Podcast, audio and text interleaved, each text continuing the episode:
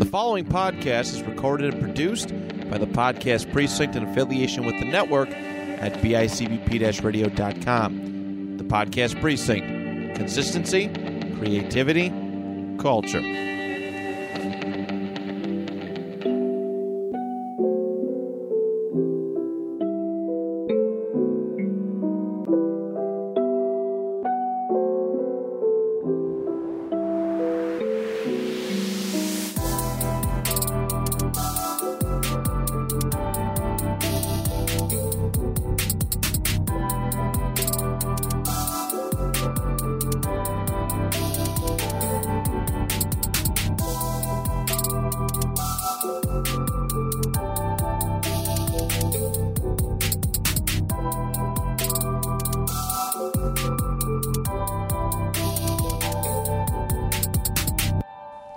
Welcome back to the Starry Night Theater podcast. I'm your host, Alex. I'm your other host, DJ.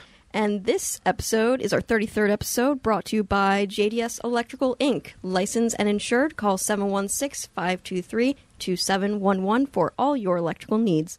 Thank you, JDS, for sponsoring us. Thank you. Okay, so, well, do you want to ask? You do your thing first. What was my thing? The vocab. oh my! We just we just went over this very carefully. no, it, This is I, I thought we were going to. Okay, okay.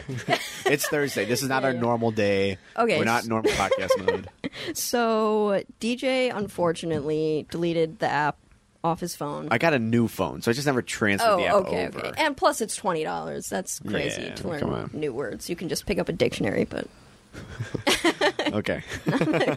okay. So I'm going to test your knowledge of previous vocab that we had, and I'm pretty sure you're not going to do well, but Nope. it's okay. okay.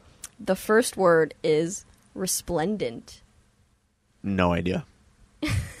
Let's just do one one per episode. okay, okay. Okay. I have no idea what that means. What Does, does, it mean? anyone remember resplendent? Do you know what resplendent is? Um, No, and I was an English major. I suck. It is shiny or glowing. Yeah, no, not even not in a million years would I know that. Okay. I do remember saying it though. Now that you repeat Do that, and I was sitting where you were, so there. I, my memory's not horrible, but my uh, yeah. It's Okay. weird My because words are it, bad. I would say it perfectly describes you, DJ. Oh yeah, I agree. I agree. I, I I absolutely agree with that. Thank you. It's opposite day. what? Yeah. That's insane. That's outrageous. Um, okay, so uh, we have Katherine here with us on the podcast. thank you for joining us. We appreciate you. Thank you. Thank you for having me. Um, and so you can be be part of this next thing. We last episode we went through a bunch of um, shows and musicals that people suggested at the Starries. Now we'll read through some of these that I forgot because I took them and put them in my suit coat and uh, forgot to check that. So Slack. we will now read these. we will now read these. Do you want to read one? You can read one. okay, uh, who wants to start? You, sorry, Alex. That's on you. Okay, okay. Uh, a night of dark intent. Oh, we we, We- didn't get that one at all last time. Okay, I was gonna be like, wait, seriously? No, by the way, last time I heard that I was grumpy, and I definitely was grumpy. But like, it I just felt like we were just low energy, not necessarily grumpy. I enjoyed it. Where were you I grumpy? enjoyed it When too. were you grumpy? Uh, last episode, Oh, on the. I thought I you were talking about the Starries. Like you sounded No, I was as a- if you were grumpy. charismatic joy at the Starries. I, that's what I. That's what I hear. You were resplendent, if you will. Yeah, yeah. yeah, yeah, yeah, yeah. Uh, no, I, I liked our last one. Yeah, I enjoyed it. Okay, uh, Mamma Mia Mm-hmm. also went over that. Yes, Clue. Clue's a new one. Yeah, Clue would be fun.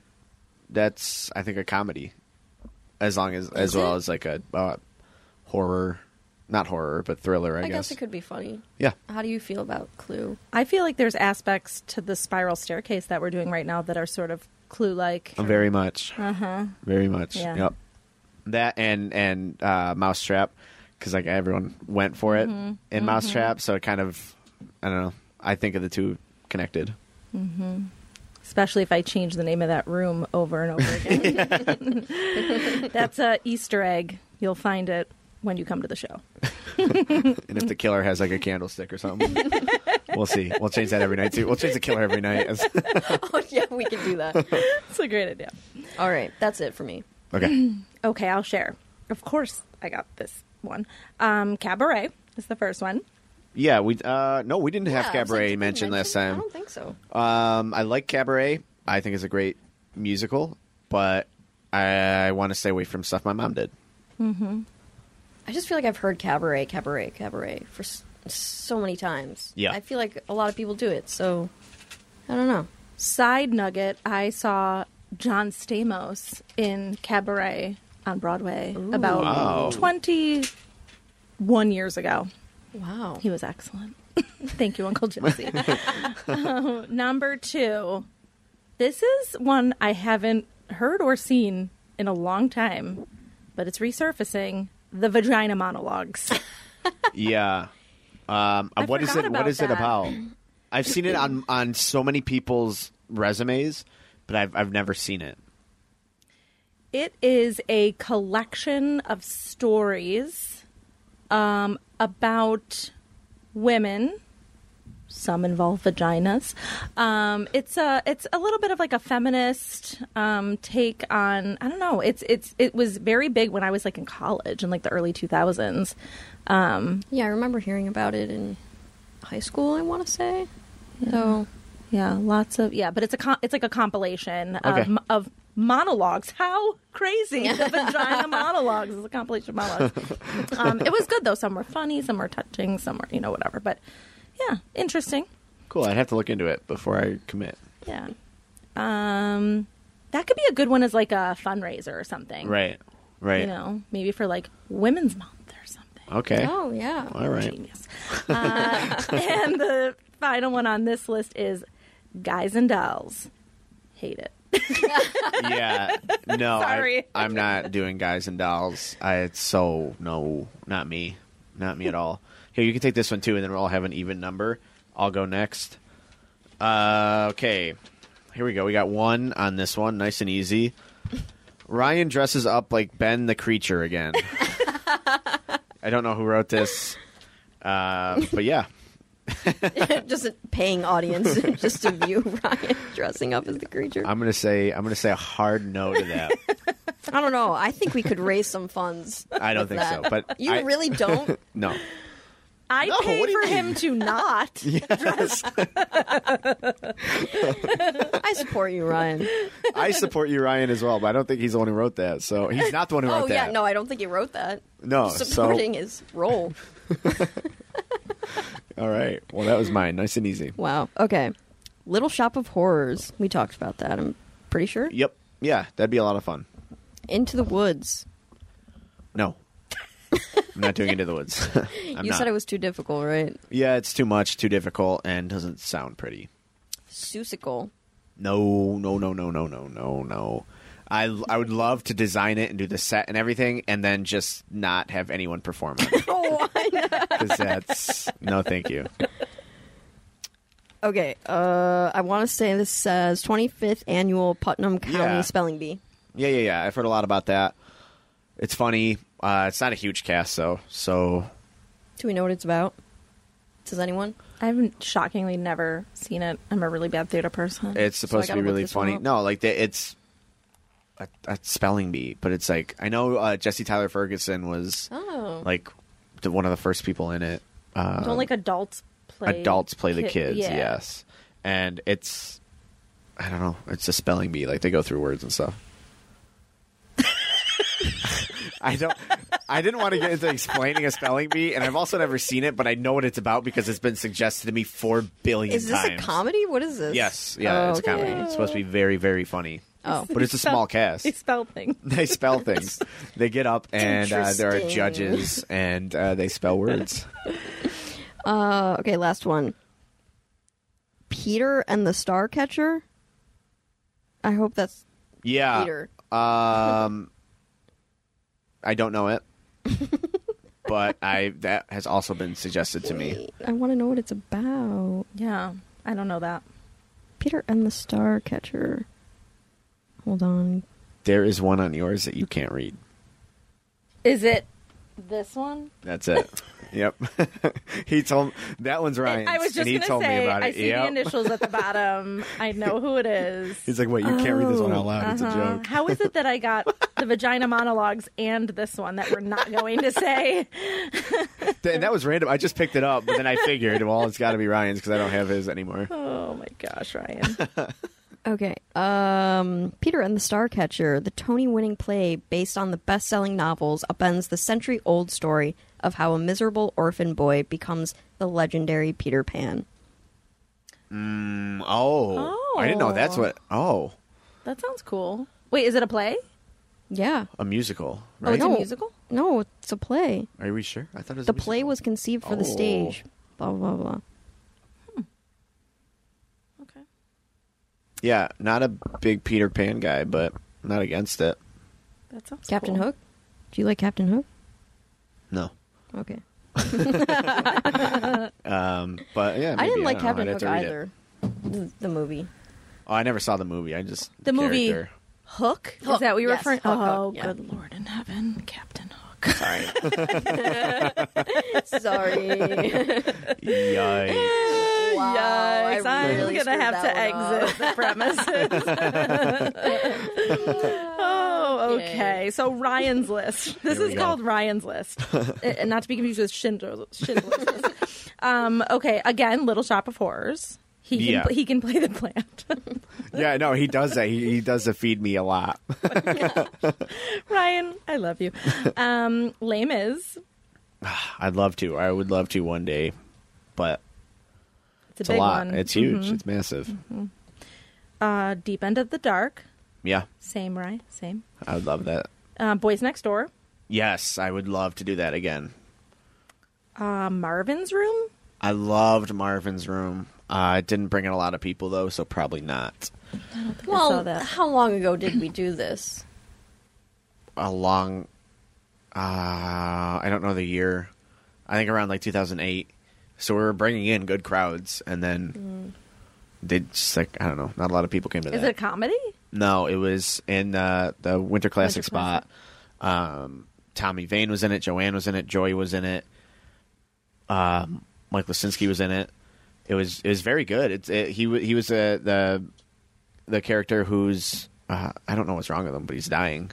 And he's behind glass the whole time, and like he's, you would see like the show of everything they would go back there and do. And Jason Clark was in it. It was like a coming of age thing along with that.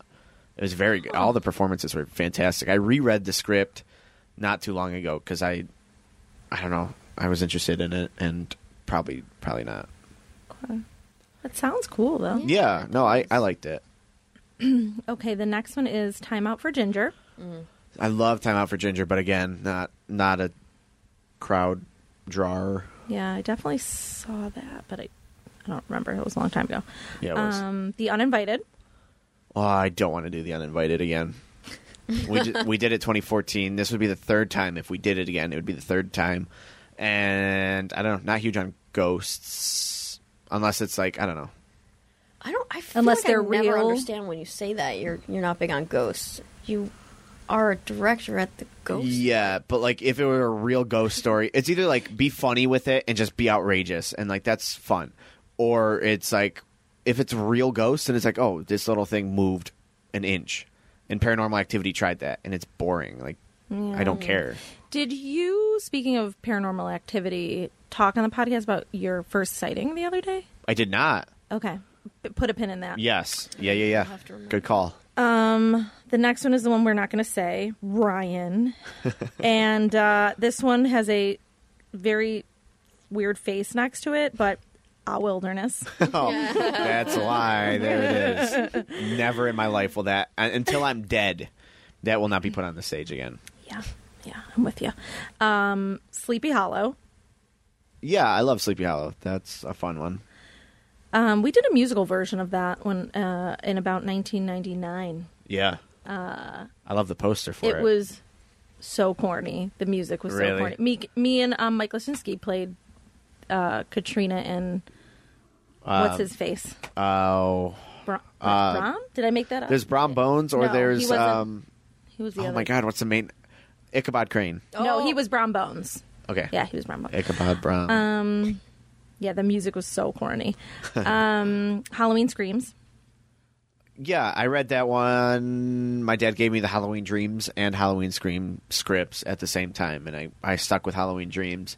Screams is fun. When was the last time Screams was done? Never in this building. I think I saw it at the Rib. Wow. Yeah, that's probably the last time. Yeah. A long You time just ago. liked Dreams better. I love Halloween Dreams. I love it. So I, I was gonna. It was a tough mountain to climb for Screams, being an What's the unknown. difference? Halloween, it's they're night and day different. Like there's nothing even similar about them. Screams is like they're putting on a, a haunted house type thing. And did, did we talk on about, about this on the podcast? And my dad's like him and Jesse swapped who they swapped their their characters kind of, and like played each Yeah, other. okay, it might have been the episode that you weren't here, so you just got exposed for not listening to that. Episode. Or maybe I didn't, and I just don't have that great of a memory all the way back to. I don't think you did, but okay. That's so mean. you don't know the truth. You're not saying you did I because did. you didn't. Yeah, I did. Right.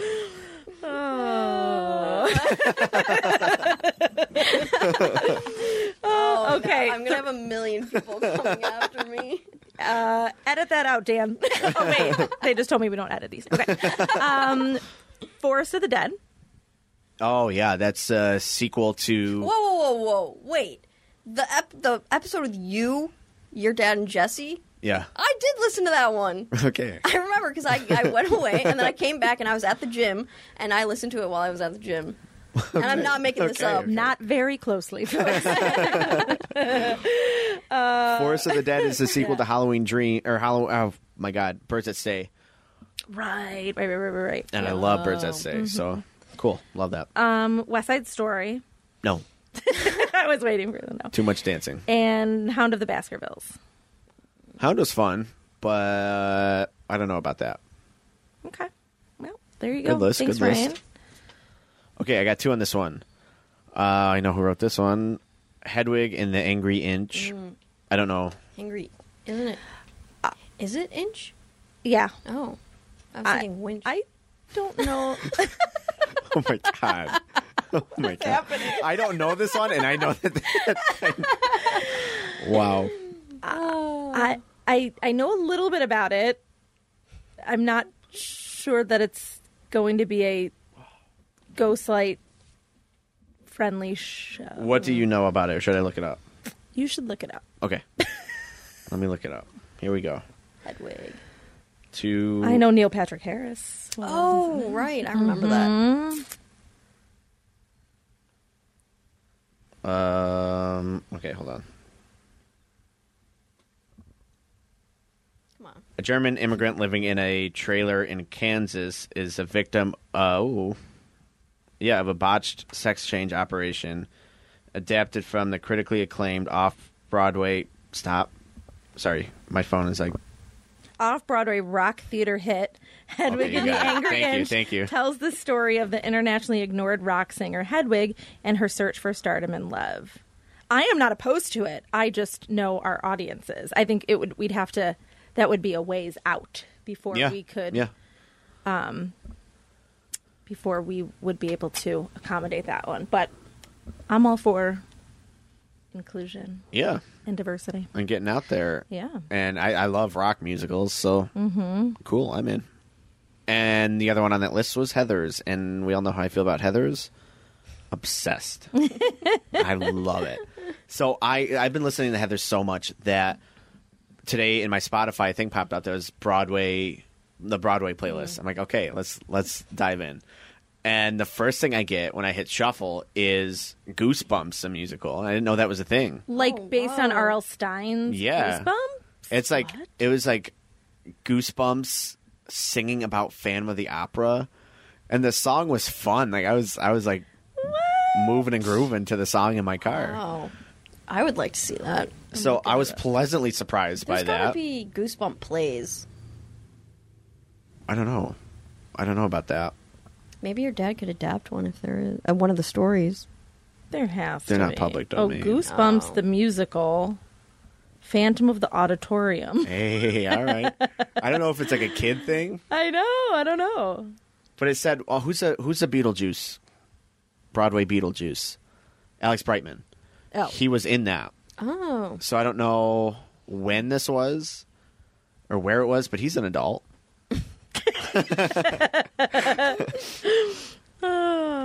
But I, I was. What song was it? let me let me scroll back and see what song it was because I, I was moving and grooving to it. Oh, I'll it said it you. was co-commissioned by First Stage Children's Theater.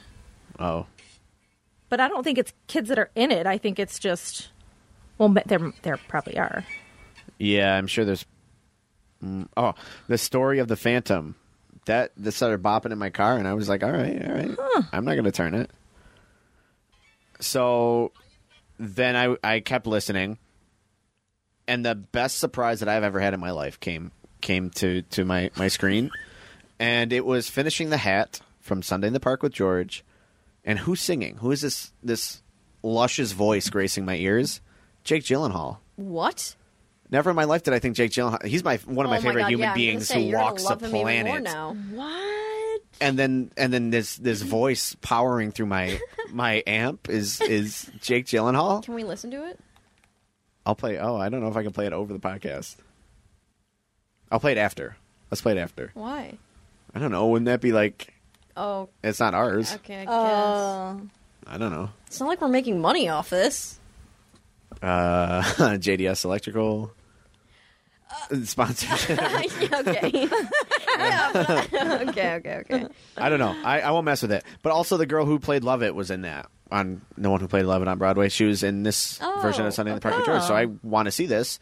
But Jake Gyllenhaal can sing like that. This Broadway playlist has brought me nothing but treats today. So I'm I'm excited to get back in my car and give a listen. yeah, I'm gonna. Yeah, I might pop that on too. Yeah, yeah. I was Mm-hmm. pleasantly surprised that it, it appeared there. And I, I looked at you can look at stats on like different websites from Spotify.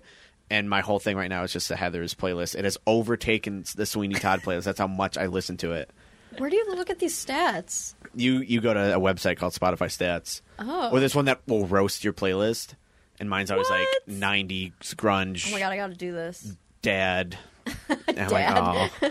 Mine is the weirdest blend of like children's toddler music and uh, Broadway and like lo-fi beats when I'm working. Oh, it's love like the that. weird. It's such a. It's such a, a, an array. I'll be interested to get roasted on that. Yeah, I'm I have to look that up. I love that site. I uh, it's I'll have to remember what it's called, and it'll be like, "Have you ever been to Coachella?" And I always put no, and it's always like, "Clearly." Oh, I'm trying here. I'm just listening to my my 80s 80s on my way to work, trying to get through the day. Clearly, And now Broadway uh, Broadway has made it into my car. So oh, that's good. yeah. Okay, Ghost. I I saw a ghost for the first time in my life. I've been at the theater my entire life, and I've heard stuff. I, I've I always believe people when they say they see stuff, but I've never in my life seen something. So we're working on Spiral Staircase right now, and this is what last week, Yeah. and uh, that the if you know the building. The the way that you enter from the side door, you come up the stairs, you come through the curtain, and then you go straight out to the, the auditorium. That door was kept open, and that light was off in there. We have a white screen just chilling in that hallway right now, in, in the way of everything. And it's it's honestly been there maybe two years now. And just No one nobody's it. moving it. Like it, it, or no, that was it was a door there, and now this is there. Uh, Something's always there. So that that's just like a perfect backdrop for this. It's just this big white screen, and I see a, a shadow. There's only ten people in the building. Well, nine people because Jenna left. So there's only nine people in the building. I have like, I have everyone out with me. Everyone, everyone is out. Either they're on stage or they're they're sitting behind me, and Katherine's waiting to go on right there. So like, it was her time to come on. So I, I turned my attention there, and there was a shadow behind, like a clear shadow cast across the white backdrop and I'm like, oh, maybe Jenna came back to, to grab something. Um, I, I did a count of everyone. Everybody is accounted for. So I go to Jared and I'm like, can you just check and make sure like nobody came in or it's not Jenna trying to do something, uh, like if she needs help, whatever. So he went and looks. Nobody's there. Not a soul. And like I I saw it. I'm not seeing things. And the only way that light was off in there, so the only way the shadow would be cast is if they crossed in front of it and went to the green room. So like nobody was was in the the costume room. Nobody was anywhere else. It it the only physical way it would make sense would be for for that. So uh, that was scary and eye opening, but cool. Like I've never. That's my first. Wow. I'm excited. It was coming like- for me, I think. Yeah, it was behind me. I was like, it was behind me? I would like, like to witness. right behind you. I was shocked, and and I really counted everyone. Like we're all here. There's nine of us. It's not hard to count. And and Jared went through the whole place like a couple times, and not a soul. Congratulations. Yeah, thank you. I'm happy I'm, for you. I'm hyped that I saw that. I've I also never. Yeah, have you seen anything, Alex? I've never s- clearly seen a ghost, but I've had so many feelings. yeah, especially in the costume room or like when I'm in the costume room going to that side room there to Oh, like, yeah. wait to Yeah, come yeah. out. That to me is the creepiest spot that I stand in ever Yeah. in the theater. I agree with that. That spot's horrifying. Mm-hmm. Yeah. And I like this because uh, last time we slept there, I don't. Uh, you were there last time we slept there, Alex, and I, I don't know. We just we slept there, and then we woke up. We're like, we didn't feel a thing, and before when we would sleep there, it was, we were horrified. Like we would all huddle in the middle of the stage. We're like crying because we're so scared, and then we all sat there like, no, there's nothing. Like not Yeah, even like I a slight yeah. fear. And so I'm like, oh man. And there was like a year of that where I'm just like, I'm walking through the building, I'm alone, it's pitch black. I'm like, I don't, nothing. Recently, not, even before seeing that, I'll be there and like be in my office or something, and I'll get out and just like stand there for a minute, and I'm like, this is, I'm being watched. I'm being watched from all sides, and so I turn those lights off and I sprint out of there. And I'm I I get scared again, so I'm I'm Oh like excited about that because like I want to feel a presence there. I don't want him to like leave. Yeah. I know. unless we, it's better we have for to have ghosts with the ghost. Well, right. If it's, Yeah. We yes. If it is better for you, ghost, we will support you. yeah, I'll support you. You can leave, but like, it's kind of our thing. yeah. so yeah. you kind So of don't. leaving, leaving us high and dry here. Yeah, if I was in the building by myself I'm, and had to shut off the lights, I'd run out of there very quickly Mm-hmm. every night. yeah, I was there the other night to watch Spiral Staircase, and it didn't end up working in my laptop. Um, and I ordered Carrabba's. Did you get your Italian trio? I did after almost two hours. Almost two hours, and I called him. I'm like, "This is not happening again. What time was this at? I need my food." I didn't end up eating until like 9 10 o'clock at night, and I ordered it at six. And then it's like, yeah, it'll take a little bit to make. I went through three different Door Dashers, and then I just like, no, you're not screwing me again. I'm eating this. I will drive out there Oh and I will I will break in and eat it. Carrabba's was almost my beef. It was very close to being my beef, and uh, finally got delivered after I called. I'm like, no, I'm not. I'm not getting robbed. This is this is happening tonight. And she's like, oh yeah, it's right here. So Like, it's right here. just picking it up. No, they were there. The, she's like, "Oh yeah, your dasher's outside." I'm like, "Yeah, this, Ew. th- this is the third one though. This is dasher number three here." And she's like, "Oh yeah, I'll, I'll take it out to him." But so what were you doing with it before? Looking at it? Mm, I, no. I was sick to my stomach, and so I, I stayed there. I, I plowed through it, and it was fantastic. That's not the point of the story. Was it ice cold though? No, it was, it was all right. it Maybe was you all right. need to go to Carrabba's. Yeah, but like just bring me my food. But- And I, I upped the tip. I'm like, maybe it's a tip problem. And Oh no, it my wasn't. No. It wasn't the No. problem because there were three different dashers there. They just stopped waiting for my food so they can go make more money. Yeah, And, which is uh, understandable. Yeah, completely. Shout out to those dashers, but not to Carrabba's. They're they're on thin ice. if that lasagna wasn't that good, I, I would never in my life order from them. Wait, what again. else is in the trio? So it's lasagna, uh, some kind of n- Alfredo noodle deal, Uh-huh. and uh, the chicken parm. Oh. Their chicken parm is fantastic. Mm. I don't know why it's so good. I, may, I might have just been so hungry after. I didn't eat a thing all day because I'm like I'm, I'm I'm getting the trio, and I'm watching Spiral Staircase, and I didn't get my Spiral Staircase, so I, I'm no way was I leaving without a trio. Right. And they screwed me over before. We talked about it on a different podcast. I ordered it at 11 in the morning or some Oh, or very yeah, early yeah, time. yeah. They never brought it. I can't. They never brought it. I, I ordered it for for eight or nine at night because we had we had a podcast on an off day, and they never brought it to me. And then I get the text like an hour after it's supposed to be delivered. Yeah, it's not coming. Not coming. I've been waiting all day for this. I feel like we are in beef territory here. Yes, I think yeah, let's just- still- Let- let's welcome to on to number four of today's episode with chatty Katherine over here. Yeah, see what I did there? Yeah, I think that was beef. Yeah, but I mean that wasn't my the beef I it picked. was transition. Beef yeah, transition. so this is a beef transition. Somebody else share share their beef, and then I'll get into my other beef. You gotta But my go, real 'cause I don't even know if I. I didn't have a full week to develop beef, so I don't know. You just got to keep it ready. You just got to. I just don't have one right now. There's always beef. I know. Um, This but is you my know. outlet. Tomorrow I'll I'll have some beef. Yeah. I thought I was gonna have other beefs until last night when my beef really came to me. So, just in general, my my beef is two words: school supplies.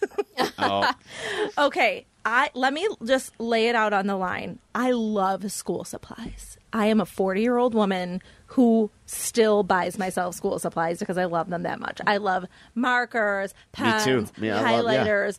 Give me all the colors, all the types, all the everything. I love it. I get really excited about it. But school supply shopping for children is a whole different ballgame. Yes. Was I very late to the party this year where I'm usually a little bit more ahead? Yes. But it's still a week before school starts. Go to Walmart. First mistake. Go to Walmart. There is no, the shelves are bare. No restocking. No, I mean, it is like is going to be September. okay, but it's a week I'm on your side. out still. I'm on your I'm side. not a, they on the can save it for next against you. year. They You can sound like the stock opps right I'm just playing I feel like you're advocate. uh, on the opposite side. Yeah. Okay, but I get it. I was late to the party, whatever. But beef number two about school supplies is that not so much with my little guy yet because he only needs like four things for pre K, but with my older two, the amount of times where I've spent hundreds of dollars for these school supply list only for them to not use 90% Yep. of the mm-hmm. supplies I've bought them Yeah. is infuriating. Infuriating. What kind of money do you think we have to just throw around?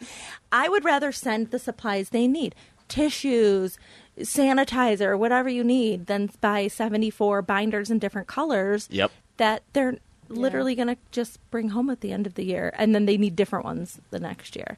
So that is my beef, and it's very fresh.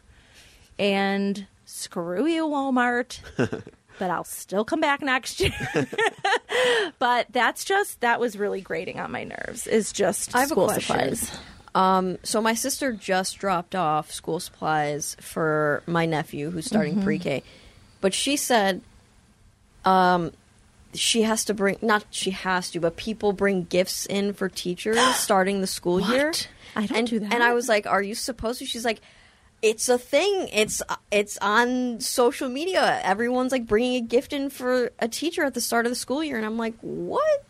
Why do we have to do that? Okay, I will say I'm very generous with gift giving for teachers. I even included the lovely folks at my son's school who do the drop off in the morning because that in and of itself is a feat. So I even treat them to gifts. But first day of mm-hmm. school, get, I don't even know if you're going to be good yet, lady. Yeah. See, Isn't it like an end of the year thing? I'm a huge teacher advocate. Yeah, love teachers. Yeah, no, I agree. But you got to earn that gift. Yeah. What's happening You here? could end up being a monster like my pre K 4 teacher who I still have nightmares about. So we're going to wait and see, Yeah. Mrs. Wait, I think I know that person. Okay. Oh, Yeah. All right. Do you I, think the whispers made it in? we'll find out, but I won't say my next part in case they did. Um, yeah, no, I. So it would always be on on each class, especially in high school. You get to high school, and each class says like you need a binder, and then you need a smaller binder, and then you need all this. Smaller. You need a one inch, a two inch, a Yes. four inch, Oh, and then a half inch, and then another two inch, but it has to be red. And I'm like, this is math, dude. I'm, and this is first period, and I already have a whole shopping list. And so, Bring back trapper keepers. Yeah, all right. Just call it a day. You get your one trapper keeper, and all your supplies are in there, and we're done. I wouldn't but like so my my mom would go out and, and buy the stuff and then you'd have to show them like I, I have this and then I would never use it and I just had one Yes. folder. I took one folder and my folder would be like this big. my hands are very far apart for the folks at home. Yeah, not a my visual folder would be fat, and they, it wouldn't You even were the- fit in the, the slits You were anymore. the kid that just shoved the papers in Yeah, his backpack. I would take the whole fat folder and just cram it into my bag, and say, "I'm not using your stupid binders. I'm not doing your homework. So why do I need the papers?" And I'm not doing homework. I'm not cutting my hair. I'm not cutting my doing the hair. homework. I'm not doing any. I like. I I'm just surviving here.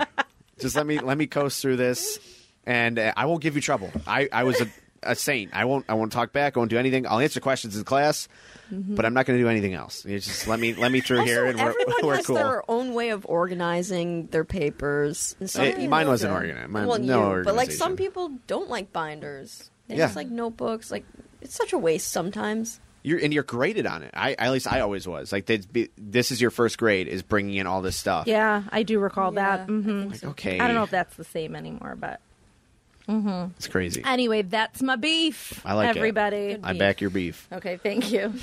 Um, okay. Alex didn't. I don't Yeah, know. no, Alex is. No, I did. She's on the I opposing backed your side. beef too. She- She's got binders right behind her right now.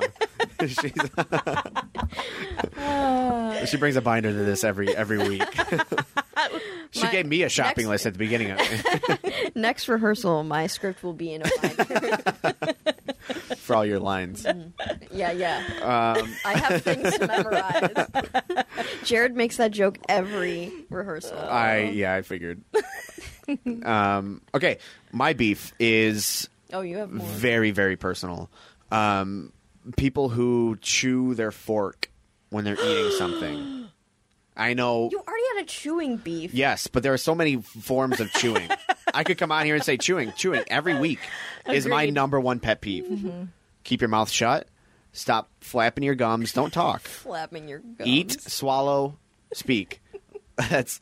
I'll, I got to get a shirt that says that. But so many Uh, times, director's gift for everyone. Mark it down. so many times I'll be sitting at, at a dinner table or or out to eat, and and you the first time you notice it is the worst. And I'm hyper aware to any mouth noises somebody can make. I'm hyper aware to noises, and it's a problem. It's my problem. I understand that, but Do I can't your help own it. noises bother you? Sometimes, Yeah, mine do too. Sometimes, yeah. Um, but like I know how to control myself, so I'm not a freak. Um, so many people they'll they'll cut into whatever they're eating and just initially chomp down on the fork and drag on that fork. It's not good for your teeth. Not good for the fork. It's going to wear away to nothing, Fork. and it's not good for my ears. So let's. or if they scrape the fork against the dish. Yeah, that one doesn't bother me as much. It doesn't. Oh, That It- it's sound? it's annoying, but it's like usually they're like, "Ooh, sorry about that," but they don't know that they're chewing their fork. You're chewing metal right now. Get it? Just lips. Boom, out until the fork's out. You don't use your teeth until the fork is out of your mouth or spoon. Same with a spoon. If you're chewing on a spoon, though, you're just you're you're beyond help. You gotta you gotta figure that one out. But never use your teeth to scrape the stuff off the fork. You can do it with your lips. I yeah, assure you. no, agreed. I've been doing it my whole life. So Yeah, no, I'm with you. so that's that's my my big beef. I back your beef. Thank you. Who did that mm-hmm. to you?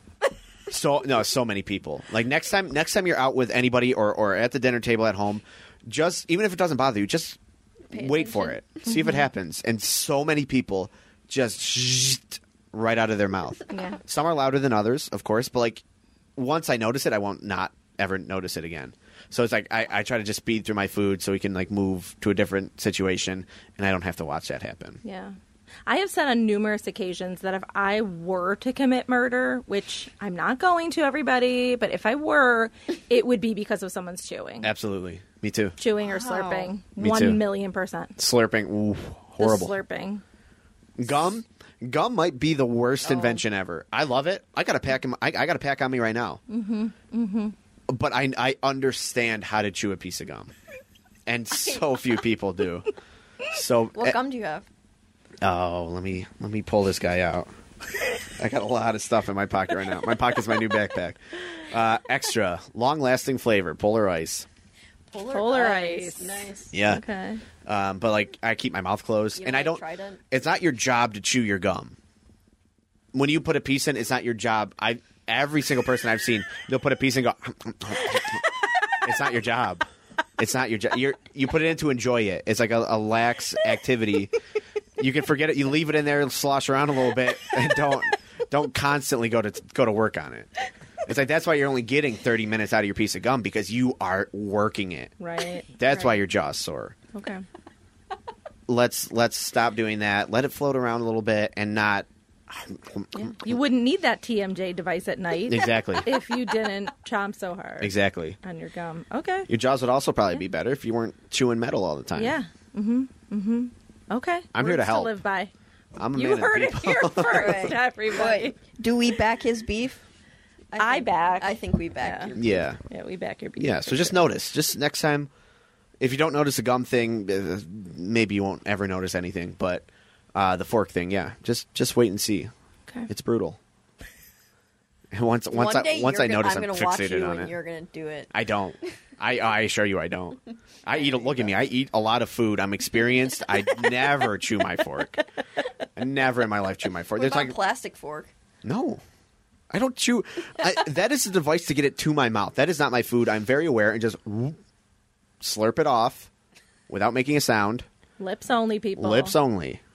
You learn that as a baby when you have no teeth and you're you're, you're sucking down your your applesauce or whatever. Do that, but but with normal food now, and then chew once it's in your mouth and keep your mouth shut. Hold off on the conversation, and then speak. Or people who chew with their mouth open.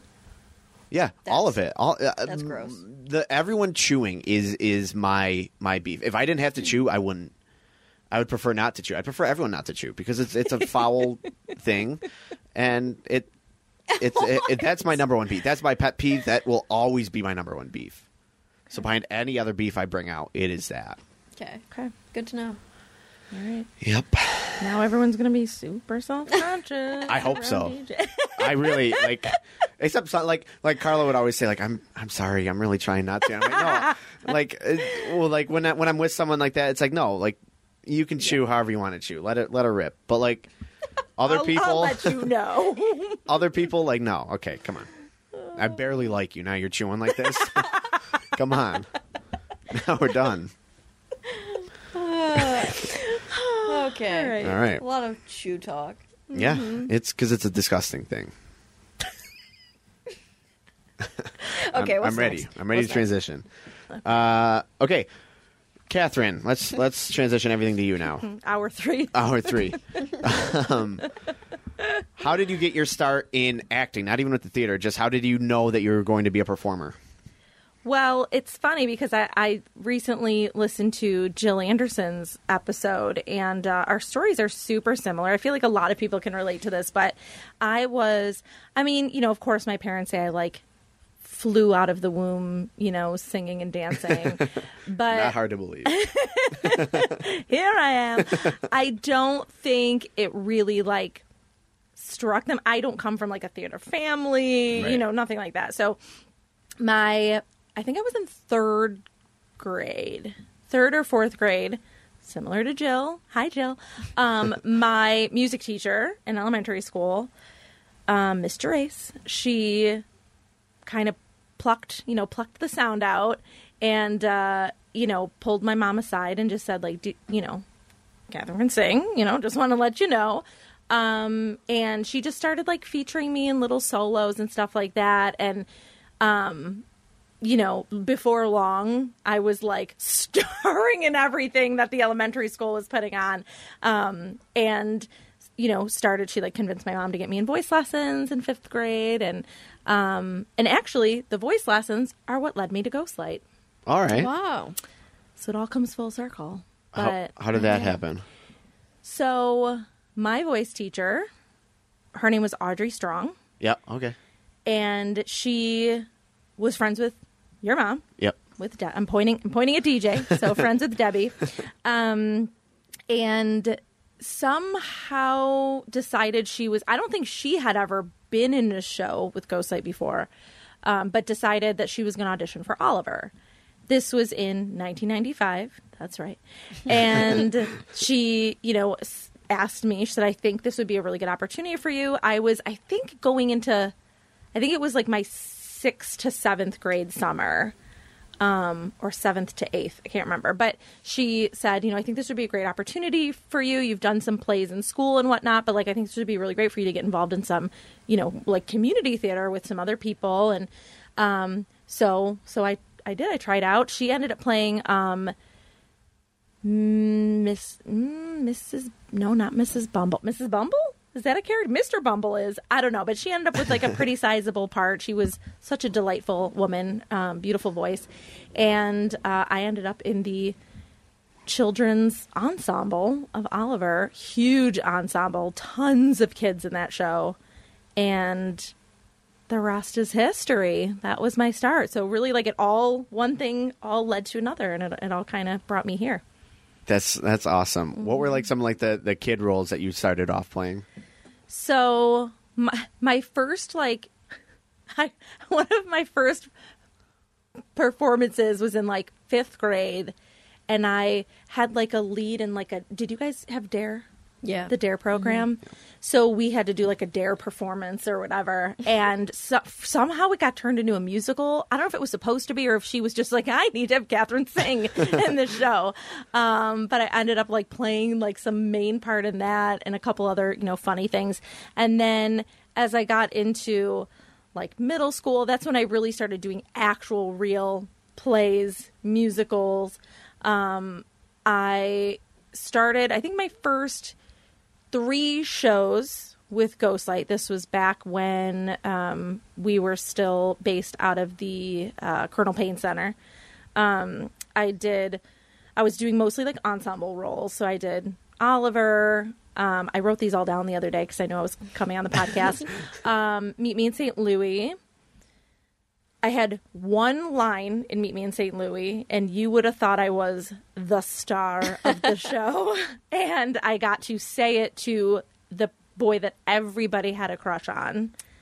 Do you remember your line? My line was, "Oh, Lon." that was it. That was the big. That was the big line. Um, and I remember getting so embarrassed and flushed every time I had to like walk out with him and say this line. Who was it? Jim Lorenz was his name. His know. father was a uh, a Sabres player. Oh wow. Ooh. He played Oliver in Oliver, and uh, uh, yeah, everybody loved him. Remember, I was telling you, DJ, like we should do an episode on like young love in the Yeah, theater. yeah, yeah. Oh, yeah. Um, it, it was I think like from Oliver to Meet Me in St. Louis, and then I think yeah to Sound of Music. He was in Sound of Music too. Um, he was just like the it guy. Um, I took that over. It's okay. uh, clearly, clearly. yeah. Um, you, weren't, you weren't even a twinkle in anyone's eye at that time. Um, and yeah, so that was that was my first big line with Ghostlight, and then I did uh, Sound of Music, and I played. Uh, I was one of the nuns. Oh, and then I played. Then my parts got even bigger. I played like the kind of crazy. I can't remember if I was supposed to be like I can't remember if I was supposed to be German or Austrian. I can't remember what, but I came out in like the when they're giving out the awards at the big the big festival. Yes, yeah, yeah. And I was like, you know, I had to like bow numerous times, and I was like, you know, I think I was saying Dankeschön. So I'm like, yeah, I was like Dankeschön. I was like waving and thanking, and that was like my next big role, you know, in like freshman year of, of high school. Did, um, Vanessa did that last That was in did it. 2010 Yes, we did yeah, it again. yeah. This was back in 98. Right. 99, 97. Something like that. 97. I, I was think. just making sure I was like in on the same show. Like, okay, yeah, yes. So I was paying my dues. I Yeah. was, you know, playing some some ensemble stuff and swinging in my couple lines. And then I did uh, Christmas Carol. I was a caroler. Um, and and then I was like, all right, come on, people, let's get me in there. and uh, I came right before my sophomore year, I think, or maybe this the summer between my sophomore and junior year of high school. I tried out for Oklahoma, and uh, your I can't remember if your dad was directing it. I think he was. Um, they cast me as Laurey, which is for anyone that doesn't know Oklahoma, the lead character. I was 15, and the guy they cast as Curly was 25. Wow. Your father, I'll never forget it, told my mother after, like, he saw her, like, after one of the performances. I think we did the show at, at, at NT high school. I think this was when we were in the high school. He said, I did not realize that Katherine was only 15. I think if I knew that at the time of audition or remembered how old she was, I never would have cast her. He's like, she did great, and I'm glad she did it, but I would have been like 15. She can't play this part, especially with this old dude, you know? Right. 25. Um, but uh, yeah, so I had to I had to give him a little smooch, Oh, which I no. think really grossed me out because he was much older. Um, but that was the my first opportunity, and then it just kind of spiraled from there. No pun intended. Oh.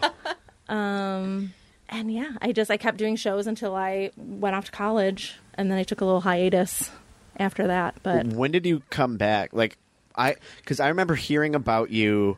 Uh, just I don't like that. I, I don't have a timeline of this, but I remember Yeah. everyone would always talk about Katherine, Katherine, Katherine, and then like you came back and did a bunch of stuff, and I was like, okay, yeah, Yeah. So I did, you know, tons of shows. Obviously, at my high school, I was super involved, but then my summers were always dedicated to Ghostlight. My Yeah. friends would be doing stuff in Kenton, um, you know, doing summer musical stuff there. And I was like, nope, my summers are for Ghostlight.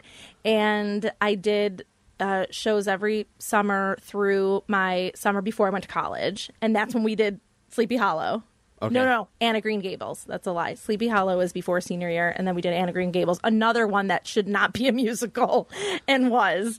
Um, yeah, Why? really strange. Um, so I was in that, and then I, I went to college at Fredonia for vocal performance.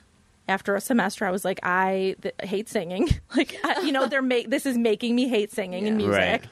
Right. Um, but I stayed super involved in the music department after I switched majors. Uh, you know, did vocal jazz and chamber singers and all this stuff. So I, I really had a great musical experience there. But then I would come home for summers and I had to work. You know, I had to make money to bring back to school with me, and I just didn't have time to do the shows. And um, and then I think over time, I was doing no theater. I graduated college. I went to get my master's at UB. That was through 2006. So still, I was like just busy and just, I think I was starting to feel a little bit insecure about like getting back into it after so long. right. And then I would still come and see shows and stuff, but I think it was 2008. Um, I started doing some some shows with another theater company. I can't remember. Oh, I do remember. Another voice teacher told me about that. I started I started vocal lessons again when I was in like my mid twenties, and my voice teacher, who was also my high school music teacher, said, "I'm auditioning for this show." It was City of Angels is the musical that's a cool musical, but it's really, really tough music. Um, so he's like, "Do you want to, you know, audition for it too?" And I was like, "Hmm, "Sure, I guess. Like, uh, let's give it a go." And I that's how I got back into theater after a couple years of, of dabbling in some musicals and stuff with them. I decided, okay, it's my time to return. So it had been ten years since I had done a show with Ghostlight, and I felt so nervous, so out of the game. Like uh, like I said, I'd come to see shows. I was still friends with everybody. I would see people, but I felt like, am I still part of the gang? You know, am I, am I still part of this family? And um, I came back, auditioned for Sound of Music. Um, did, had callbacks. It was so nerve wracking. I was like, you know, this is not going to happen. Um, brought my BFF Dan Zerpa um, who from the other theater, I said, come and audition for Sound of Music. Wouldn't it be amazing if we could play the leads together? And sure enough, we got cast as Yep. Captain Von Trapp and Maria with Jill Anderson and Danny Torres and um, the whole whole awesome crew of kids. And uh, it was an incredible. I wouldn't have had my return to Ghostlight any other way. It was a magical summer, a wonderful show. We really did have such a family connection and vibe. Um, and then I just, and then I never left. so yeah, What was after that? I, I don't remember. That So was the- 2010, right? yeah. So the summer after, there was one I think I skipped in there, Fiddler. Fiddler. Yeah. I think I skipped Fiddler. I'm not a Fiddler fan. I came to see it a couple times, loved it. Zerpa was great. All the char- everyone was great, but it just wasn't my thing. Not my thing either. Um, I also believe it was the first summer that my now husband and I were dating Okay. So I think it was one of those. I want to spend all my time with him, Right. You know, um, and uh, I think that had something to do with it too. And then the next summer, I came back and did Oklahoma, or maybe it was the opposite. Did I do Oklahoma first, then Fiddler, then there was Fiddler? I don't know. Somewhere in there, Yeah, yeah. we did Oklahoma, um, and then Godspell, nonsense. I was dabbling in some other shows too with Rocking Horse and, and some other stuff. Um, because I was just doing musicals. Like I really wanted to do musicals. Now I'm like, give me all the plays. Um, but then it, I had my first in all the years I had never done a fall thriller, and I'm a Halloween freak. So the fact that and That's I bizarre. loved the thrillers. I would come to see as many as I could. I was obsessed with them. The Silver Lady was always my favorite. I saw it the first time it was done back in like 96, something like that. Was obsessed with it. And finally decided to audition for my first fall thriller, which was uh, Spiral Staircase. Was Yeah. my first ever Yeah. fall thriller. I Oh, wow. I was getting ramped up for you to talk about the other one, and I forgot Spiral Staircase was before that. Yeah. So Spiral Staircase was first, then Deep End of the Dark. That's the one. I I completely Mm-hmm. forgot about Spiral Staircase, the show that we're in right now, and yeah, yeah, I loved the I loved Spiral Staircase back in 2012, 2011. Yeah. I loved that. But yeah, Deep End of the Dark was like Who was the That was cast of Spiral Staircase back then? Um, so I played Nurse Barker. Um, Am- the lovely Amanda Woomer Limpert played um, Helen. Um, Carolyn Woomer played Mrs. Oates. Um, Julie Sanko played Mrs. Warren. Um, Mark played the constable. Mark played the constable. Don played um, Professor. Um, Trey played Dr. Perry. And Mike Dempsey. Mike Dempsey played uh, Stephen. That's Yeah. it. That's eight, right? Yeah. That's all of them, Yeah. I believe. Yeah, That was a great cast too. yeah, Yeah, that was fun. yeah. Mm-hmm. It left a, a mark on me for sure. I remember watching it back then and loving it. Yeah, it was a cool first thrill- thriller to be in. But then Deep End of the Dark, not. I mean, nothing. I just, I loved Deep End of the Dark so much. It tested my acting ability. Jill talked about this a little bit on her. I, I, I said, I think Alex, I was telling you yesterday. I was like, I feel like Jill and I have so much of the same story. My little, my little Jill. Um, I have always been sort of a singer 1st actor second, and it it would bother me. I was like, I don't think I'm really a good actor. like, I don't feel like I'm giving it my all. I'm always, I always, I couldn't be vulnerable.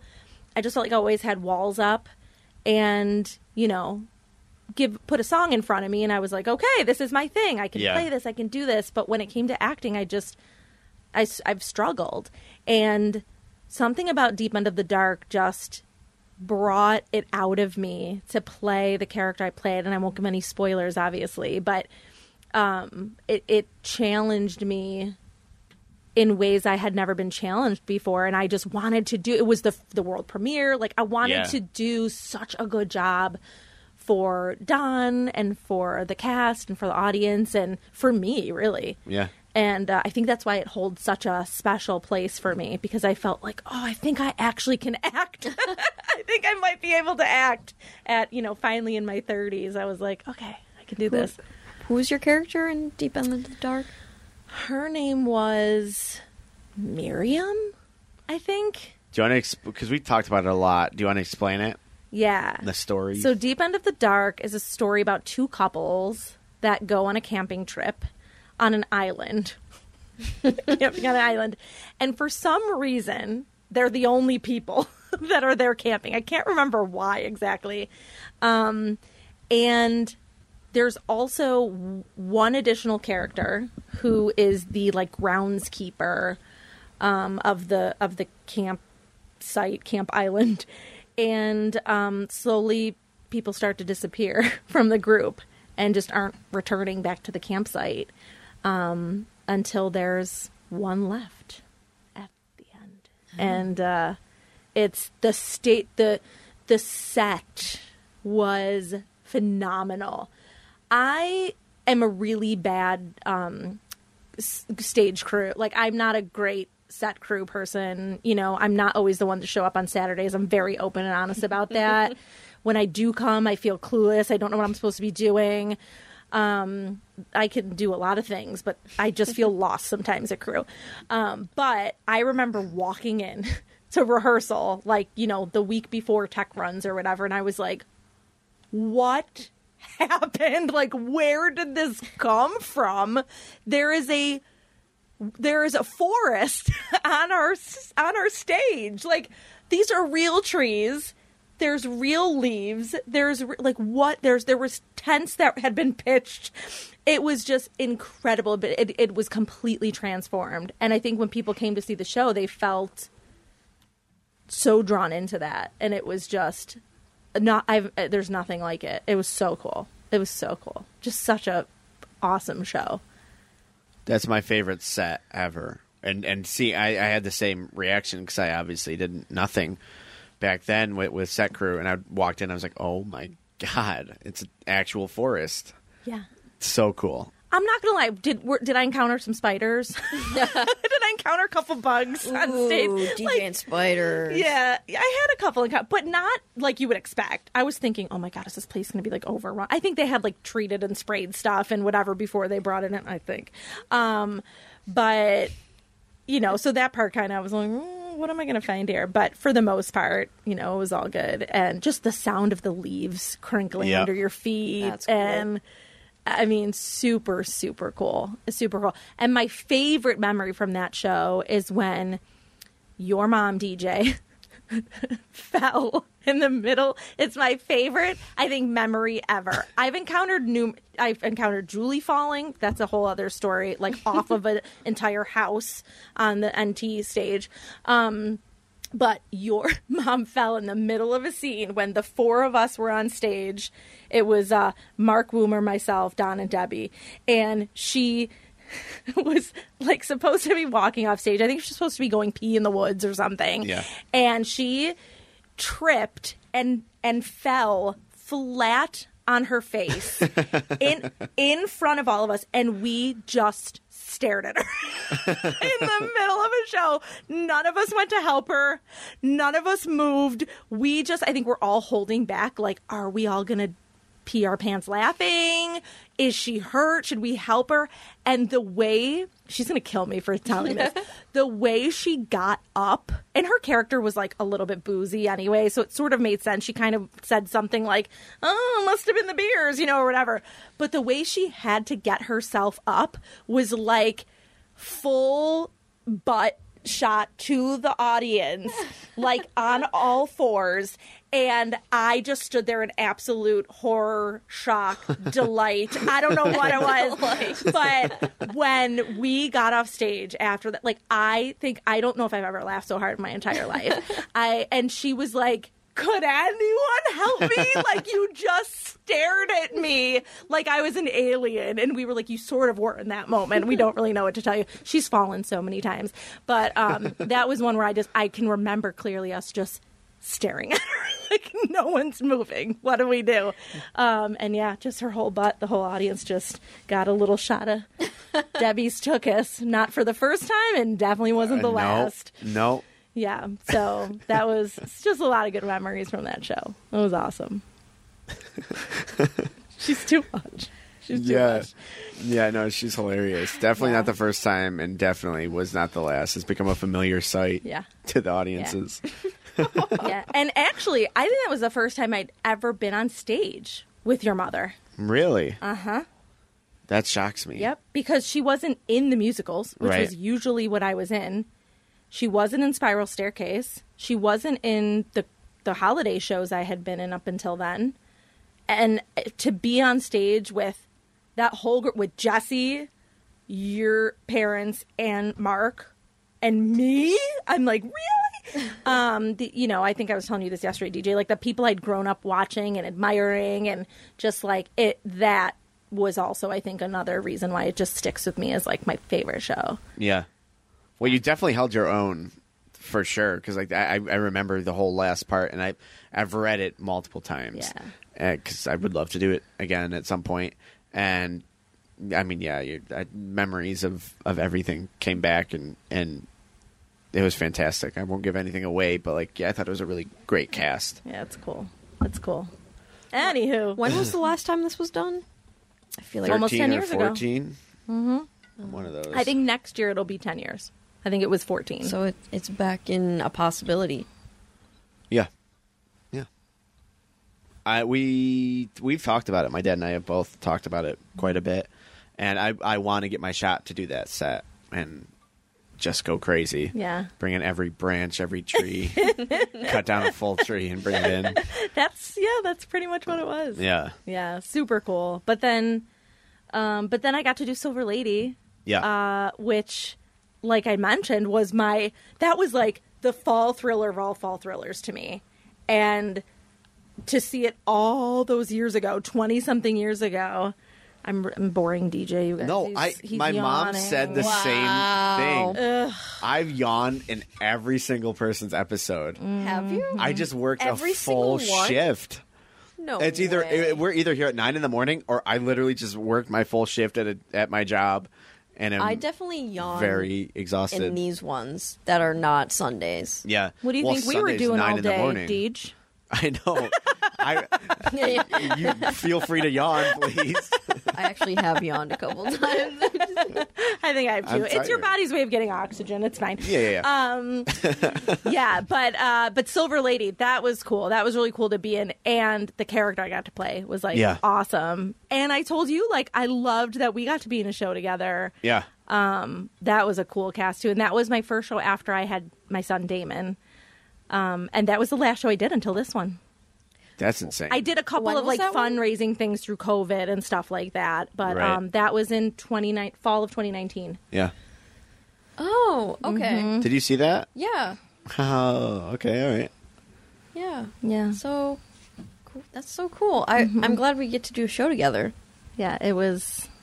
That was a fun one. But yeah, then I, I haven't I haven't done anything. I haven't done anything. You know, I've just been being a mom and Yeah, yeah. doing all those things and um, you know, focusing on my career. And it's, you know, it just I think one of the things that, you know, I I I try to talk about with like people in the theater community is try and like have discussions with other parents who are, struggle the way I do to find that balance of Right. how do I keep this thing I love so much and that makes me me? Like how do I keep this relevant in my life while balancing all of the other things that I have going on? And I think one thing that's hard too is that I don't have a theater family. Mm-hmm. like we don't my my wonderful stepkids, I love them so much. They've come to see shows with me. I've taken them to the theater, but they are not theater kids, right. you know.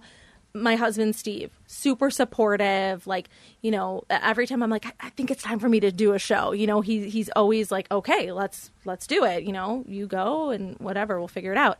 But it is hard when they're not the family that comes to the theater with you. You Yeah. know, that aren't in the shows with you, that aren't, you know, involved in that way.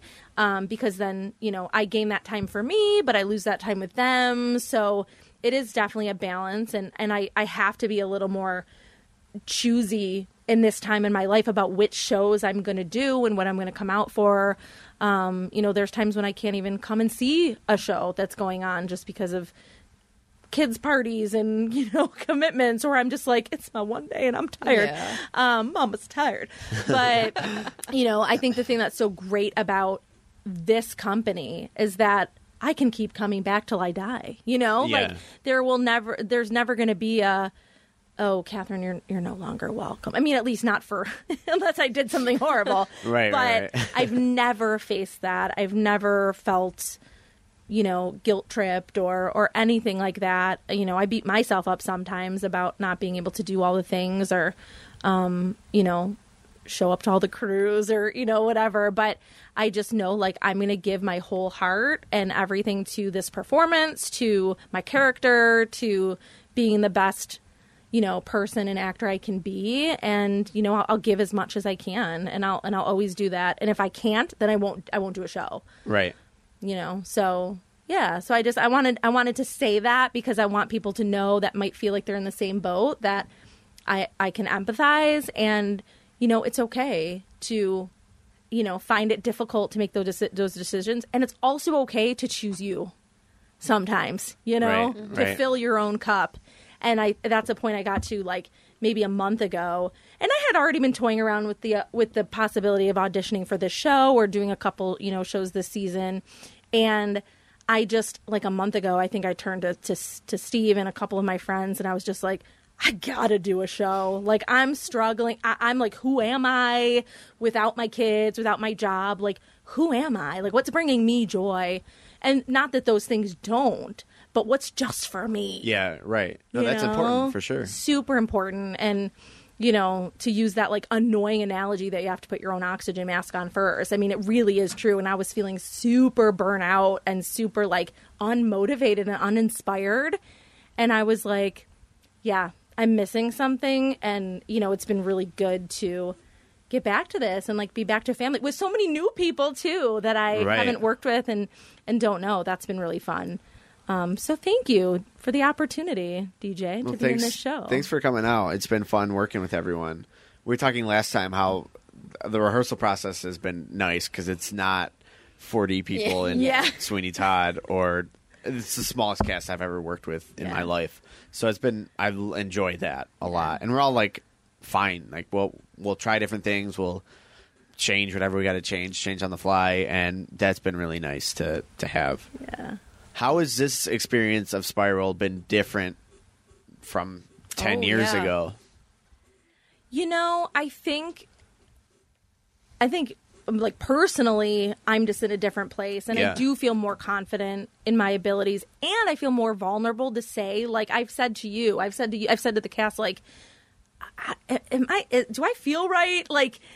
Let me try this thing with my character. Let me like I feel like when I did Spiral Staircase the last time and played the nurse, like I just wasn't confident in my acting ability and wasn't confident in like figuring out who the character was. I was just like, man, she's the nurse, you know? And I think like Casey, who's playing the nurse now, is doing such a good job of finding like she's not just the nurse. She's an important all eight people in the show are critical characters or else they wouldn't be in the show. Right. You know, like they just they wouldn't they cut out characters from the movie and stuff Yeah. like that. Um and so I, I think that that was is kind of my biggest gripe when I look back at like personally, I don't feel like I was you know vulnerable enough or skilled enough as an actor to like give it my all but i loved the rest of the cast like i truly just it was that was great. And i think the other thing too is like i mean i get very sentimental about you swartz kids um especially you dj like there's something about seeing you. I was around before any of you were born. Right. you know and i know there's a there's a few others you know that are in the same boat but seeing you now as like a fully formed adult human taking on the role that you're taking on and seeing the fresh life that you're breathing into the show. And again i've heard other people say it. It's not that there's there was anything wrong. It's not like a a regime change or like anything.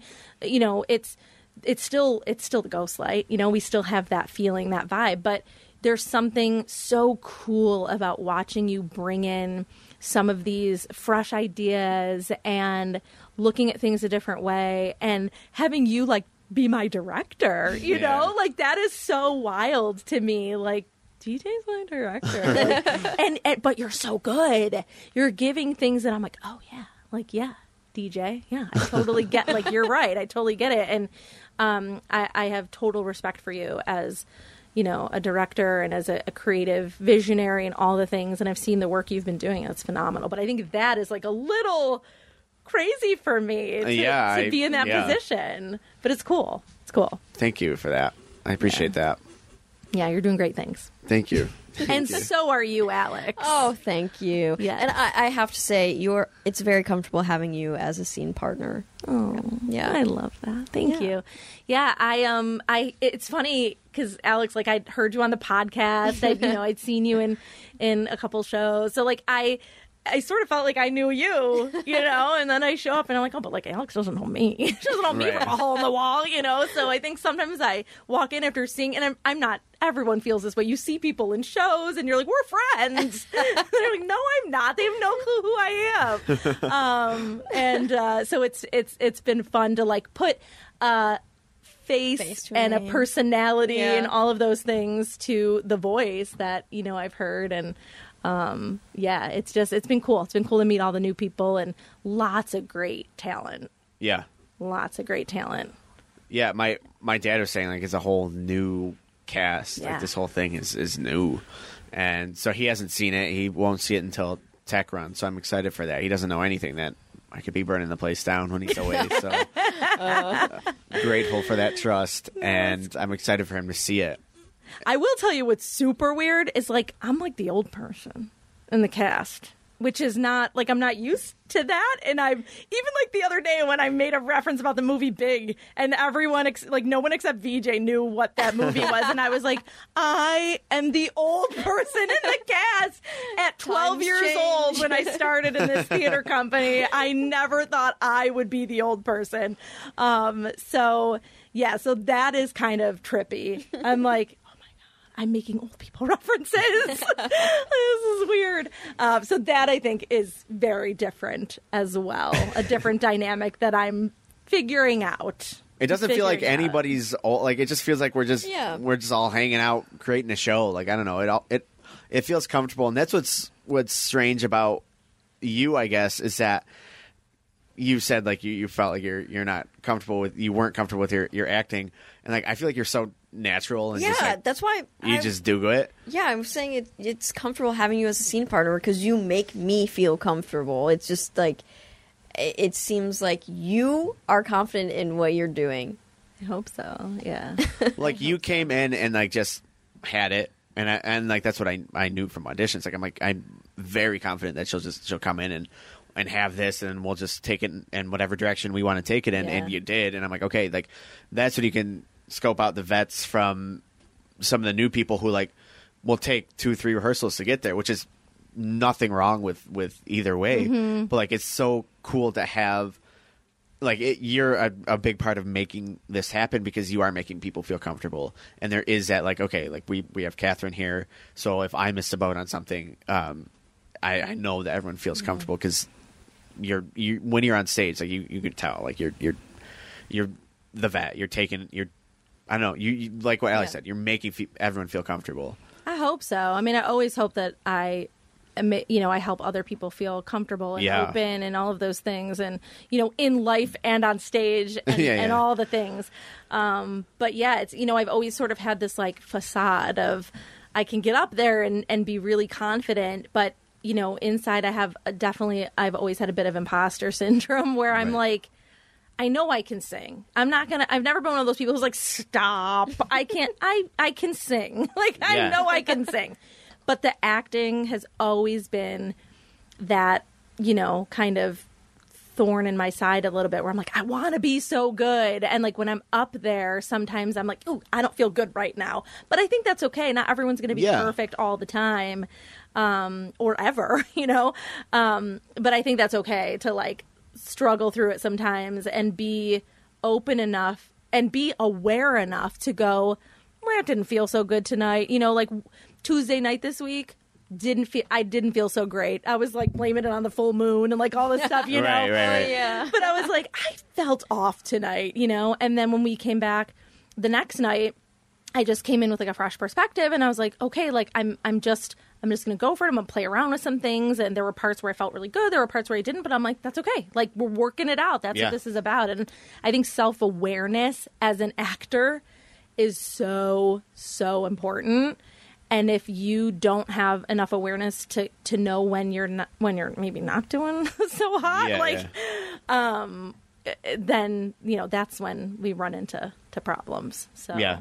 I hope I never lose that self awareness, but I'd also like to be a little more confident in my my ability. Well, no, you're you're great. I mean, you really like it. It's fun to watch you, and you Mm-hmm. change stuff, and like that's what I love. I love to work with people like that. Who are there are so many people who are just like, I need to get this set in stone, and I will never Yeah. change a movement, and that's fine. That's how they do it. Like it's fun to work with someone like you, who's just like, I'll try that. Let me try this. Let me try this. Um, it's so much fun to like create something. It feels like you have a little more room to to breathe and and create something that's living and changing constantly. Yeah. I feel like this whole cast is is like yes, that. no, Like, this with- whole cast yeah. is very open to changing anything at any point. So that's been really great too. Yeah, and saying like everyone has had a moment where they're like, "Did was that? What did that feel like? Was that okay? I don't know. Like, let me try something different." And you do definitely do not always find that. Like, so I, I think that that this is this has really been fun and and cool. And I think one of the things DJ I love about your directing style is that you you give very clear direction on people's actual acting. This is nothing against any director I've ever worked with, but I've had instances where I've got there was in Les Mis. I, I was telling you you that I was in Les Mis. Yeah. Um, Played Fantine, role of a lifetime, amazing stellar cast. You know, people that are like very big in the Buffalo Theater District and all that stuff were in the show. It was great. It was it was the best. But when I watched the video back of me singing I Dreamed a Dream at the facial expressions I made, and I thought to myself, why didn't anyone tell me I looked like that? Like I look like an insane person. I looked so over the top and and maybe it didn't read that way from Right, farther out in right. the audience. I don't know, but I was like sometimes I feel like w- were they afraid to tell me it looked like that? Again, I could just be being totally hard on myself, but I was like someone needed to tell me to like tone it down and you always go be real Yeah. just like be real, you know? I mean, yes, it's theater, so you have to give a little more than you would in like a TV scene, you know, because people have to read your expressions and all that. But I love that you keep reiterating that. Like, just make it feel real, Yeah. you know? You don't have to be this insane, overly animated, like my character sort of just is by nature, but. Um, but you're still keeping it natural and keeping yeah. it grounded and that's I like I, I called you out because it felt real like you could very easily take that and run completely over the top and Yeah. everyone would be laughing but like okay come on like let's be serious. And you're not. So like if you can keep it grounded in in this kind of funny performance then everybody else needs to follow that. And we need to to to be set in that place. And as you said like tuesday you have those days every every show. Yeah. and I remember for Frankenstein, I sat the whole cast down too, and like, guys, that I know what you're all capable of. That's why you're all here. Right. This this ain't it. And uh, yesterday was was great, and like, yeah, it just felt way better than Yes. Tuesday. Yeah, yeah. and for it's sure. always the day after. So I'm so appreciative of casts that you can sit down and be like, okay, off day, let's let's get to work Yeah. tomorrow and, and change what we didn't like. And and everybody did. Everybody came in with a new perspective, as you said, and and that was fantastic to to be a part of for sure. You know what's key to I think to this show in particular, and this is the first one I've been in that you're directing, so Yeah. obviously I don't have experience with your direction of, of other shows, but what I love that we're doing is it's very you are the director, and we all know that, but it's very collaborative. Yes. Even when we're trying to problem solve, well, how does she get the key? Or Yeah. how does like we're all just problem solving, brainstorming, like shooting things out that like maybe this will work. And you're you ha- you don't have ego around that. You're not saying, "Shut up, everybody, I'll figure Yeah, it right, out." Right. You know. And it, and if you did do that, I mean, I guess that's your prerogative. But like, is everyone going to feel comfortable like doing their best for you and with each Right. other when like you're not open to even hearing us out and you get so much further when you of course at some point you got to go all right it's been like the other day i think we all went in so many directions with like the one scene of like how he was going to get into the kitchen Yes. and whatever and you were like i just got to like walk away and think about it Yeah. and then you did and then you figured it out right um, so sometimes that's needed but i think that that's really important so all of you directors out there that are listening take that lead that like that collaborative experience especially with a smaller cast like this um, you really get like people feel like they have a true stake in the game of what the final output Yeah. is gonna look like feel like be like other than just you and your performance Right. and that's awesome I think I think it's really important, and we talked about it when Carla was on, and, and, and usually every guest like they'll say that, and I'm appreciative that it's like picked up on because like I don't want people to think I'm just like, yeah, well you stand here and you stand here. Let me, I don't know what I'm doing. I've read the script multiple times. I have all my drawings laid out, but like it's so important that everybody gets their say. Mm-hmm. Like it, I don't want to create that. Like, nope, you do your, you do what I exactly what I tell you to do because I, I I could, and mm-hmm. and I'm sure there are directors out there who do that. Like, no, you have to lift your hand here and do this. But like, how many bits have have we come up with on the spot of just tossing your way, and are so funny and just Yeah. are, are great moment of of lightheartedness in this that I probably just wouldn't have thought of when I'm alone in, in my script. Yeah. So like those are so important, I think, and that's what I want to keep doing as a director. it's such a um a, a, a value and passion of mine. Cut me off whenever. It's been 17 hours since we started, so just let me know when we're done. But um, I think such a, a value of mine in the work that I do in my job and the way I show up in life and in theater is is something that's called collective intelligence. Ooh, And never heard that. Oh, it's like my favorite thing ever. If my colleagues listen to this, which I'm obviously going to tell them to listen to Yeah. so hello, Densu friends. Um, if they're still listening at this point, seven hours in. we have Um, w- we're only at an hour twenty. We usually go to Oh, two. we are? Yeah. Really? We really are only at an hour twenty. Yeah. I thought we were closer to like an hour forty. We're closing in on an hour twenty five. Wow. Okay, well, then 40 minutes left, everybody. We got time. Um, Kick I back. promise I'll shake it up a little bit here. Um, but yeah, like the idea of collective intelligence is that the like everyone in the room has some piece of wisdom, no matter what situation you're in. So getting away from like what I've heard called um, the sage on the stage.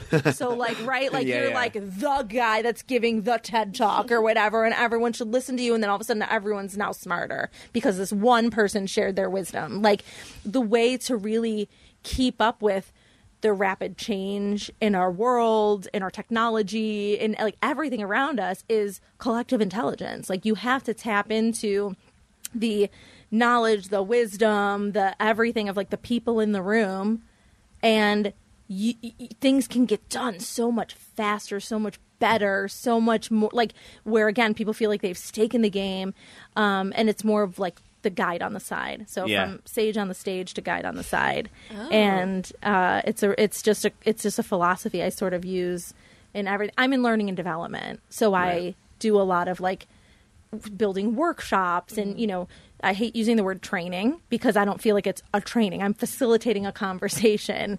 Um, so we build a lot of experiences like that in what i do. And, and this has just become a part of my philosophy and i've woven it into everything i do in life. And i think that's what exactly what we're doing here is Yeah. like we're tapping into the cool ideas in everyone's brain and not just relying on and what a relief for a director too to not have to be like oh my gosh it's all on me Yeah. Right. and what's in here and i might not have all the answers um so yeah and it's a wider spectrum. I mean, you're, you we, we're going to have however many people come and see this, but hopefully it's more than one. yeah um, Yeah. So like, it's if it's just my ideas, I can make something that I love and everyone else hates. Right. Because I have such a weird sense of like my movies. I like everything is, is not what everyone likes. So like.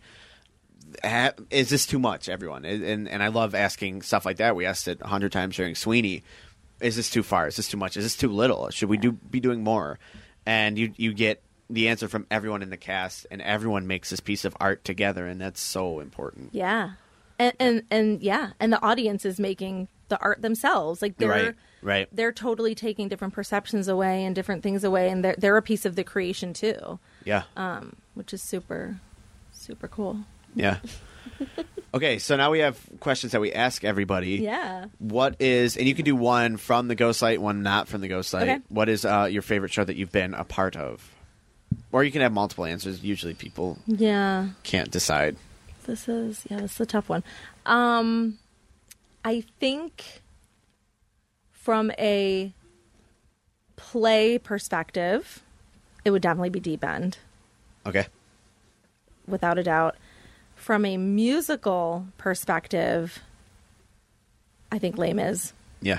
I just the part, you know, who do, what little girl doesn't want to play Fantine? All right. You know, like or Eponine. Like those are like your dream roles and that was a very intense callback process.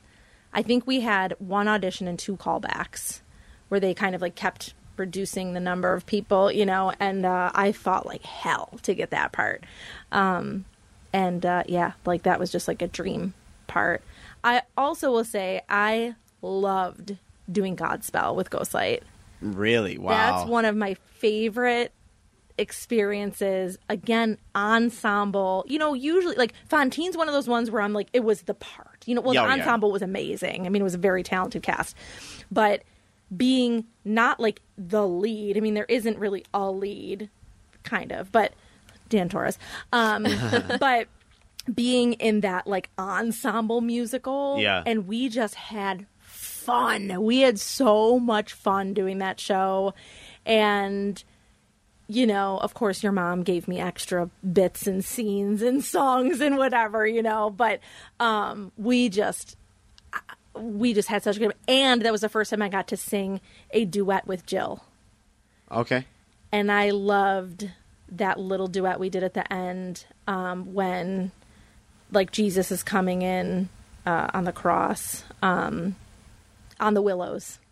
Okay. Yes. Yeah. Yeah. I remember that now. Yeah. our voices i we need to i i have the cd recording we had a cd recording made of that show and i was like jill do we have the same voice like our the way our voices were blending together at certain parts you could not tell the difference but then we'd harmonize and it was just i was like again like this is the little girl that played like one of my kids in sound of music. Right. and now like we're doing this you know grown up duet together you know five years later or whatever it was. And uh but just the whole cast was fun. we had such a good time. It's such a every year when like the facebook memories pop up you just see we were all posting insane novels to each other about how much we loved it and loved each other. And we're so sad that it was ending. And you know it, it was that was fun that was Yeah. fun that was a cool fun Would show. you do another musical? Yeah, yeah. I well, I told DJ that I one of my biggest struggles now with doing the musicals with Ghostlight is that summers are precious Yeah, to me. Yeah, true. You know, when w- before I had kids, you know, which I mean, uh, my stepkids came into my life 12 years ago when I met my husband, and you know, they the the time that we're able to spend in the summer is just so so precious. If I could get them to do the shows with me, again, like if we could have a theater family, I'm hoping that you know my stepkids are a lot older now. Uh, shout out stepkids, they're definitely going to listen. Uh, Liz and Liz and Dominic, um, they they're getting older. You know, there's they're you know going to be leaving the the roost at some point, not too far off. So I'm hoping if I can suck Damon in, he's uh, four and a half. So I'm hoping if I can suck him into theater life with me, then you know we can maybe hit up some some musicals. But it's one of those things where like if there's one that's that I really really want to do and gravitate to, I'll make it happen. Mm-hmm. You know, I'll Like what? do what I gotta do. You didn't put input Yeah, yeah, what- suggestions, so here I we know. go, right Well, here. Yeah, I mean, I think I told you a couple the other day. I've always wanted to do Cinderella. Yeah. I did Cinderella in like ninth grade in high school or something. I was just in the ensemble, but I've always just loved it. It's just such a classic. Yeah. It's so like it brings in the kids, the families. I love the music from it. Um, and I would play any character. Like I don't care. Like give whatever. I'm too old to play. I mean, I'm 40. I know I'm not going to be playing Cinderella at this age, but like, you know, just give me something. I don't care. I love, I love that show. So that would definitely be one that I would, I would come out for. Um, I, I mentioned a couple the other day to you, Deej. I think um, Jekyll and Hyde. I had a not so great experience with an audition for that show with another company, and uh, it's still on my list of shows to do. Um, I, I didn't end up doing the show. Um, I love The Secret Garden. Love, love, love that show. I did that one many, many years ago. Um, I think. I mean, obviously, Les Mis. I'd. Com- I'm. I know you'll never do Sound of Music, but I would do Sound of Music a million times over. I just. I've done it three times. Oh my god. Wow. I did it. Ghostlight was the first time I did it when I played that that crazy bowing lady. Then I did it my senior year of high school. I played Maria, and then I reprised Maria here, 2010, and I would do that show. I want to play the Reverend. I want to play what like I, I would. Do, I just I just love that stupid show. Um, yeah, there's some others. There's some like smaller ones, like Songs for a New World. Jason Robert Brown. That's one. I don't know that. Oh, small cast, four people. Wow. beautiful, beautiful, beautiful music. I love his music. Um, but I would only do that if we didn't use tracks. It's the only way I would do it because it's I would beautiful. love to get away from tracks. It could just be simple piano. You don't have to have a crazy orchestra for Right. that. You could just do a simple piano, keyboard, you know, whatever. Um, but hi- his he is a phenomenal pianist, so his music is written to be played. you know? Right, right. But really cool show, very much like a episodic, you know, like like little scenes Okay. of just music, different stories being told, um, and it's I love it. Um, that's one I would I would do in a heartbeat. Um, yeah, there's there's some others, but those are among some of the ones that I'm like, "Ah, I really. Songs for a New World is one I've I've been saying for years. I'm like, I need to do that show. I need to. The last five years, that's another Jason Robert Brown. So many people, everyone from Sweeney, we would say afterwards for like three hours after rehearsal, and uh, that would always make its way into the Yeah, conversation. it's the same guy. Same Yeah, guy. Mm-hmm. I see. I, I'm not familiar with anything he's done, so I got to look into him. I've seen songs for New World. I think at O'Connell and Company. I, I've seen it a couple times, but I think O'Connell and Company, Company, like years ago, I think they did one and they expanded the cast. So they didn't Okay. just do four. Yeah. They wanted to have a little bit of a bigger cast. I think they expanded it to maybe eight. All right. Um, so, you know, I think it is cool with just the four, two, two women, two men. Um, or I shouldn't say that because, you know, it, you could explore, you could do different things. Um, but that's traditionally how it's written. And, um, but yeah, but you could you could play with it. You could do kind of like we do with Godspell. We sort of we didn't stick to the traditional, Right. Like this person is this song and this person this, and you have like we sort of just made it our own. Um, but yeah, the bu- just amazing music. Um, yeah, those are those are a couple. Those are a couple of the the big ones. Cool. I, I've I know most of those, so that's exciting. Yeah. Um, I've yeah, I know Sean likes some of those a lot, and I like some of those a lot. So maybe Yeah. we'll find out. Yeah, We'll find out. I said my dad and I finally came up with like an actual season. So this Oh, is our right. first draft of an actual season for next season. So Yeah. we'll. I want to document how that goes throughout this podcast and see how much it changes. I'm sure it'll change. How's it going? It already something already changed. of course. um, From like yesterday? yeah, But, like this new thing isn't set in stone either. So it's it's it'll change. It'll to change. Iterations. Yeah, which is exciting. I love changing. And we have a year to come up with different things, and Sean and I are going to have to talk about a musical and come up with that. Yeah, I, it's exciting, but it's also very stressful. Yeah. Very I would love, you know, one of those like smaller shows like last 5 years or songs like I think those could be ones. I know we talked a little bit yesterday about like would you ever change the format of the seasons? Like I think those could easily Oh, yeah. be ones that you trade out with you know, the comedy or or something like that or even throw in as like a fundraiser type Yeah. event. Um you know, I think there's there's things that you could play around with without That's making true. those like the big summer musical. Because I know with the summer musical, the, let's be honest, the bigger cast you have, the more audience you bring in, Right. Especially when you have kids. So Right, I know that it's a challenge when you when you do shows that don't have kids. So you know, doing some of those shows and exploring a little bit um, that's in in less of a uh, risky way might be more of the the way to go. Yeah, absolutely. Because I, I would love to see some of those shows. Um, but yeah, and and so many people come out for the musical, so we'd be turning away however many people for Yeah, a a four person show. It, Right. It'd be crazy. Right. But yeah, no, I'm I'm definitely interested in all the ones that, that you have listed.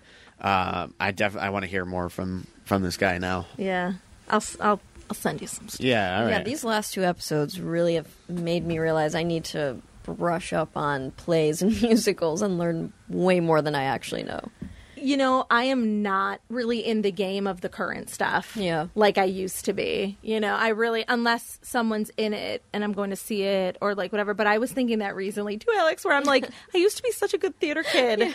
And now I just like don't know what the heck's going on, what's out there, like what's happening. And then there's so much. You're like, where do I start? Yeah. Yeah. But I think there's some other ones like you mentioned, you know, like American Idiot. Oh, God, yeah. that would be so fun. that would be so much fun. Rock, Yeah. um, love Green Day. Yeah, I saw that. Uh, my friend uh, Brian Charles Johnson, BJ. Uh, he is local dude. He was a uh, one. Of, he played one of the kids in high school when I was Maria. He was Okay. a freshman. He's been on a couple of Broadway shows. He was in the original cast of, of uh, Spring Awakening Oh wow. and the original cast of American Idiot, and I went to see him in both. And uh, he's he's so awesome. He was so kind and generous to us, and you know, we met a lot of stars before they were stars, and you know, hung out with some cool people. But American Idiot was that was a that was a really fun experience. Yeah. really fun. Yeah, just seeing it with the original cast, and um, yeah, that's a cool one. That and you mentioned Little Women before, Oh, which yeah, I definitely did, piqued yeah. piqued my interest. Um, but like I want to do that. On like I, I want to do the play before I do that. Yeah. But we'll see what happens. I, I don't know. I, Yeah. I'm not confirming or denying anything. I had another interesting experience with that one too, with casting and auditions and stuff. So never have never actually been in that one, um, but beautiful music, Mm-hmm. beautiful, beautiful music. There's one song, actually, I think there's two songs on that soundtrack that every time I hear them, I cry. wow. Every time, and I've never even seen the sh- I've never even seen the show live. Yeah, yeah. but for, I know the story. I you know I've watched clips and listened to the whole soundtrack, and these these two songs, whew, they get me every time. Oh, I love that. Yeah. Carla is watching Come From Away.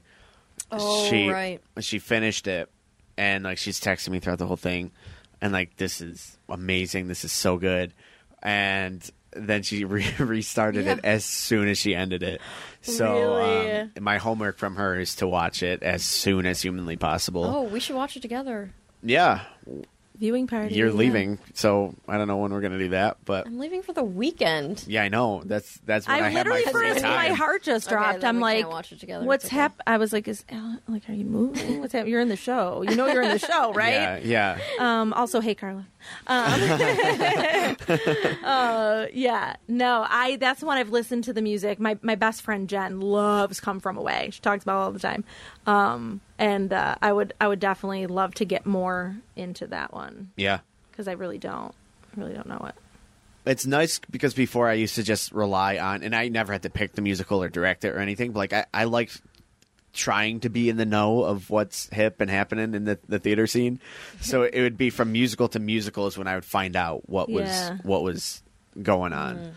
And I remember Groundhog Day was a big one, and now I haven't heard it spoken. A musical? Yeah, Oh, it was like Yeah, it's a musical. it was like the hip underground musical. Like, Oh. bro, you got to check this yeah, one out.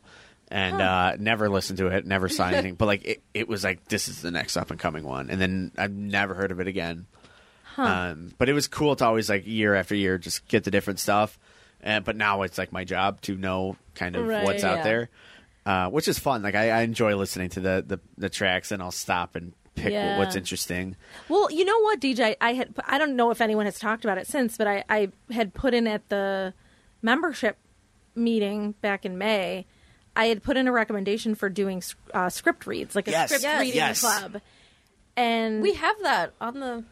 Yeah, we. I mean, I well, I could start. That could be my contribution. Maybe I would love maybe I start that.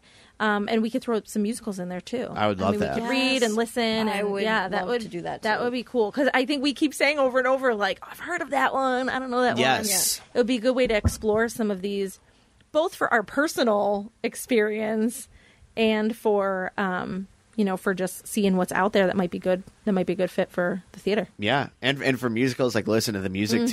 too. I love I, I loved when you suggested that, and so Tracy and I had a meeting and tried to make a list of dates and everything, and we planned it in July, not knowing that I would be dying every day this summer working on Sweeney Todd. Right. So that didn't come out, but we talked about it, and and we're trying to figure out free time.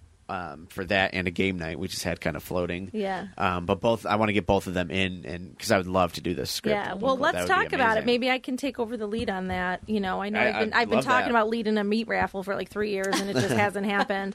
Um, but maybe uh, start small. Maybe I can start a little Yeah. smaller, make my impact in a little smaller way.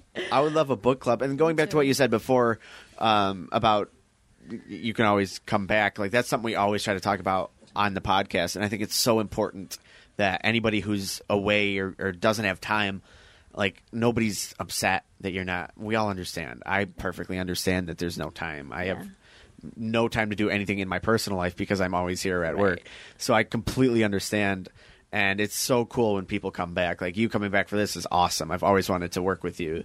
And so many people just come in and out and that's so great to see and reconnect like nothing's happened. No time has passed. Yeah. Yeah. There's been a lot of great people over the years. A lot of great people. I mean, one of my like longest, most committed relationships before I, I met Steve was with a guy I met at Ghostlight. Yeah. Um and we, you know, ended up we I met him during uh no, Sound of Music. Chris Fire brought a bunch of his buddies in.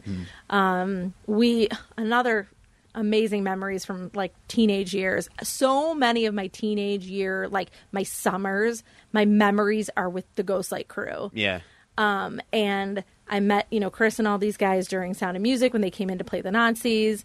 And then they all like had most of them had never been in theater before. They were Right. just like dudes from NT. and then they like loved it so much they came back and started doing like more shows. like it was it was so weird. Like they came back and did Oklahoma and then they came back and did, you know, Sleepy Hollow and then, you know, started doing plays. Like it was crazy. But um, I actually like met one of my long-term boyfriends that we started dating after college, um, but we'd been friends all those years, and and then I met my wonderful husband Steve, and the rest is history. But um, but you know, it's it's just funny. We used to go Chris and and all those guys, and me and a couple Sarah Averill. I don't know if you ever if you remember Sarah. I love Sarah. Um, she's hilarious. Uh, Christy Fallhaber. yeah, yeah. Um, you know, we used to go camping in Allegheny after the show would end before school started. You know, Chris was How like fun. the one grown up adult that like and my mom was in love with Chris. She was like Chris can do no wrong. Chris, I love you if you're listening, but he was so much older than us. Like, you know, like I was like 15 and my mom's like, "Sure, you want to take my 15-year-old to Allegheny for the weekend or for the week?" Like and it, she wouldn't she would never let me do stuff like that, but somehow Chris Fire had the charm. Um, He's charming. he, is, charming, and we went for a few summers in a row, and um, we just oh, some of my best memories, and I would never have that without without this company. Right. So yeah, just just a lot of really fun times. We did a like a reunion, a camping reunion in like 2005 or something. Oh, wow. It had been, you know, 6 5 or 6 years since we'd all, you know, been together and done something and we went it wasn't in Allegheny, I can't remember where it was, but you know, we all got together again, you know, as a little bit older, you know, adults See, now. that's what I hope happens with us. Is like we keep going on these trips. I'd love to. like getting older, we're still going on these trips. I would love to. traditions. You got to keep that yeah, stuff absolutely. alive for Absolutely. sure. I mean, I can't hear the song "One Bourbon, One Scotch, One Beer" without thinking about Allegheny and playing, you know, cards and having that song on and dancing around like idiots and you know drinking White Russians as a 16 year old and throwing them up and you know whatever. Sorry to any you know the kids listening, but like, but th- that those were my formative years. I had I made amazing friendships. I have so many great memories and like this this place this is why this will always always always be my home Yeah. you know no matter what just always will I love that. That's important. Yeah. i can't explain it to anyone else anyone Right. who's not involved Yeah. like they just they'll never they'll never quite get it but Yeah. we do I love that. And then our other question uh, is what favorite show that you've you've seen here? oh yeah. there's been so many well as we've discussed numerous times i did not see frankenstein Yeah, that probably would have i been up there. do you think that would have been up there. I am watching the video. Um, not the same, I know, but um, so since I didn't see that live, um, I would say I loved um, um, Amanda's version of of uh, Jekyll. Really? Yes, Very I loved that show Yeah. Um, it was when I started to feel a little bit of that. Oh, we're moving, we're we're swapping directions a little bit here. You know what I mean? Like Yeah, yeah. that. Okay, we got some new things going on. There's some new some cool tricks going on, and so like it was a it was a cool thing to witness. Um, so that was that was definitely a good one. Um, loved Beauty and the Beast, of course. Yeah. Yep. Um, Really, really good. And and honestly, I've seen all through the night a hundred times and never been in it. But I, I will always. I know that's not everyone's favorite, but um, I love All Through the Night. Oh, you do? Oh, you Yes. like that? What's the one you don't like? it's a Wonderful Life. Oh, you don't like Wonderful Life. I Yeah, yeah, hate yeah, It's a yeah, yeah. Um, but all through the, I mean, I'll, I'll never get All- sick ooh. of that show. I love it. Yeah, that's uh, Ever. my favorite. I'll never get sick of it. So yeah, I mean, I, I it just it does something to your heart. It does. And we were talking like everybody needs to see that before auditioning or before whatever making a judgment on it. You need to see that play. Yeah. That's every time we do it. I tell everybody who hasn't stepped foot in the theater, or even if they have, saw a show here or there, I'm like doesn't matter. You need to see this play. because you need to feel the magic. Mm-hmm. Yeah. You need to feel the magic of of of seeing that story. Yeah, And consuming that story before being a part of it, and that's not the case for all shows, of course. You Yeah, can't no. possibly see. Every, there's something about that show, Yeah. you know, and I think there's so many connections from that show in particular. It's so connected, and of course, I'm going to get emotional because I'm a crier. But it's so connected to so many of the people we've lost. Um, and and I think that that makes it that much more special, and keeps it just keeps that connection going. You Absolutely. know, so many people that have gone too soon and, Yeah. and too early, and um, you know, I, I always talk about my my Stevie Halesco, you know, like just first experience with a friend passing and um, you know, and of course Jed and, and Carl and you know, there's just and there's something about that show that just makes you feel like they're there. yeah, absolutely.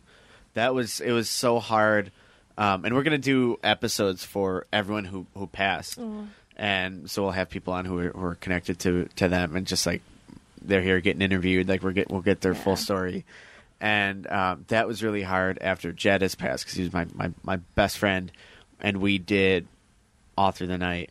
Um, I played uh, Joseph. The what's his, I can't think of the guy's name. John. I played John right after right after that, and that was like his part. That's the part I always looked up to to, and he was always there.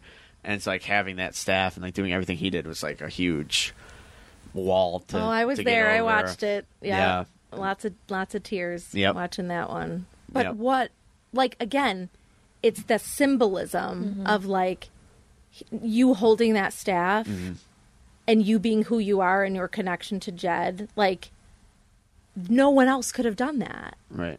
A- and it was so um there was something so symbolic about it commemorative like it just i don't know i i, I just I, I love it so much and i remember feeling every bit of emotion when you were all on stage doing it after that and Yeah. I'm so glad it, that it was you Yeah, it was a lot, but I'm glad it was. I'm Yeah. glad it was too, for sure. But that no no other show that I've ever done is is is like that, where everyone just in the room is like that. That was something magic just happened, and so that's I love I, my favorite show ever yeah yeah for sure. I'll be in it one day Yeah, yeah, one day i've just really needed to see it over and over and over yeah. again You got have you to got to get ready really- for Yeah, it. how many times really have you seen a it? lot of time. I've been I've been the first time I saw it was in the '90s, right? He wrote it. we in do it the- every three years. Yeah. So Oh yeah, I think I've whatever that it. math comes out to. yeah. and I've seen it. You know, I've ushered it. I've attended Mm-hmm. it. I mean, I've definitely seen it. Seen it a lot. um, and and it's always it's always a new experience. Yeah, Which is the magic of theater. You Yeah, get something right. different every time.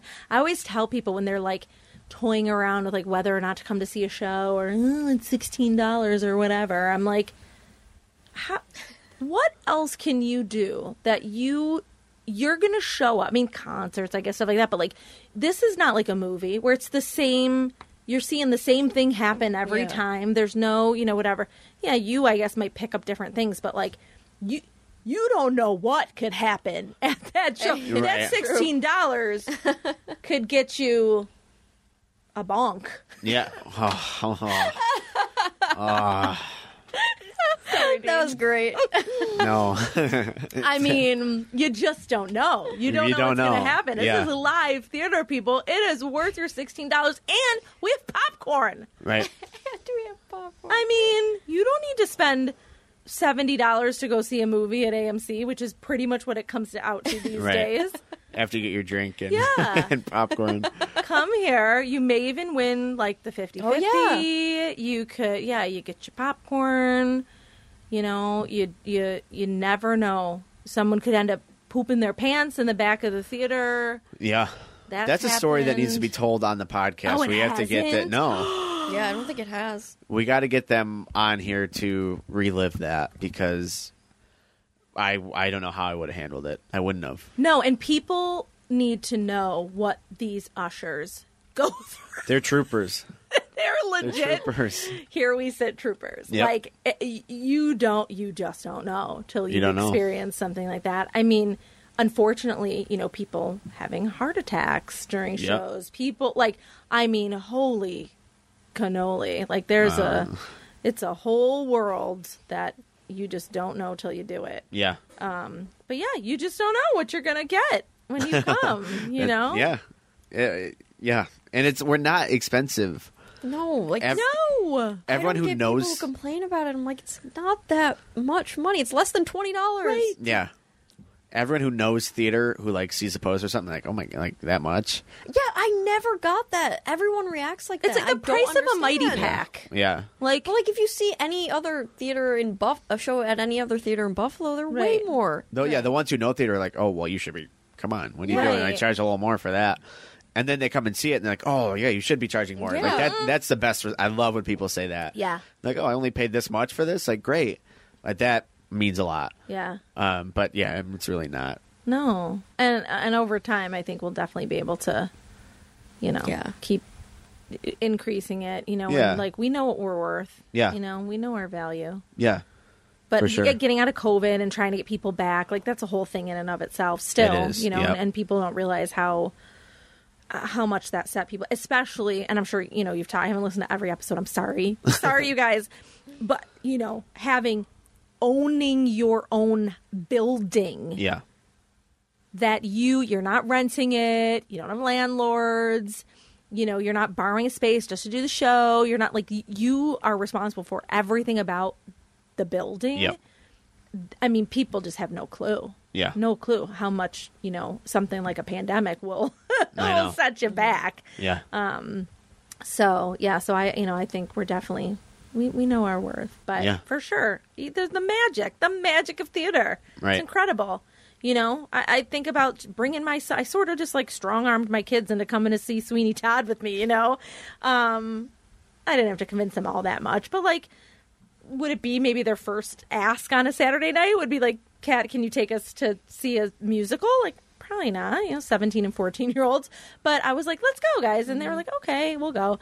And like i told you my stepson is now like in love with sweeney todd Yeah. you don't know the magic that's, that's going to touch somebody or transform what they love Right. or what they experience like for you know 16 20 bucks whatever it is like so pay the money pay the money people Yeah, no, I completely agree. That's a perfect note to end on too. That's I, what we do is is important, and Yeah. maybe we don't say that enough. no I mean, that's how a lot of people get their start. They see a show and they're like, I want to do that. That's how Yeah. I did. Yeah. I know we've talked about that before too. A lot of other people have from high school or middle school Yeah, yeah come to see shows and Well, and the availability to do arts in schools is not what it mm-hmm. once was. Right. So, you know, we've we've really I think are doing our part in the outreach into the community and bringing in kids, students, you know, people that may not even know that they like theater, you know, Yeah. until they get here.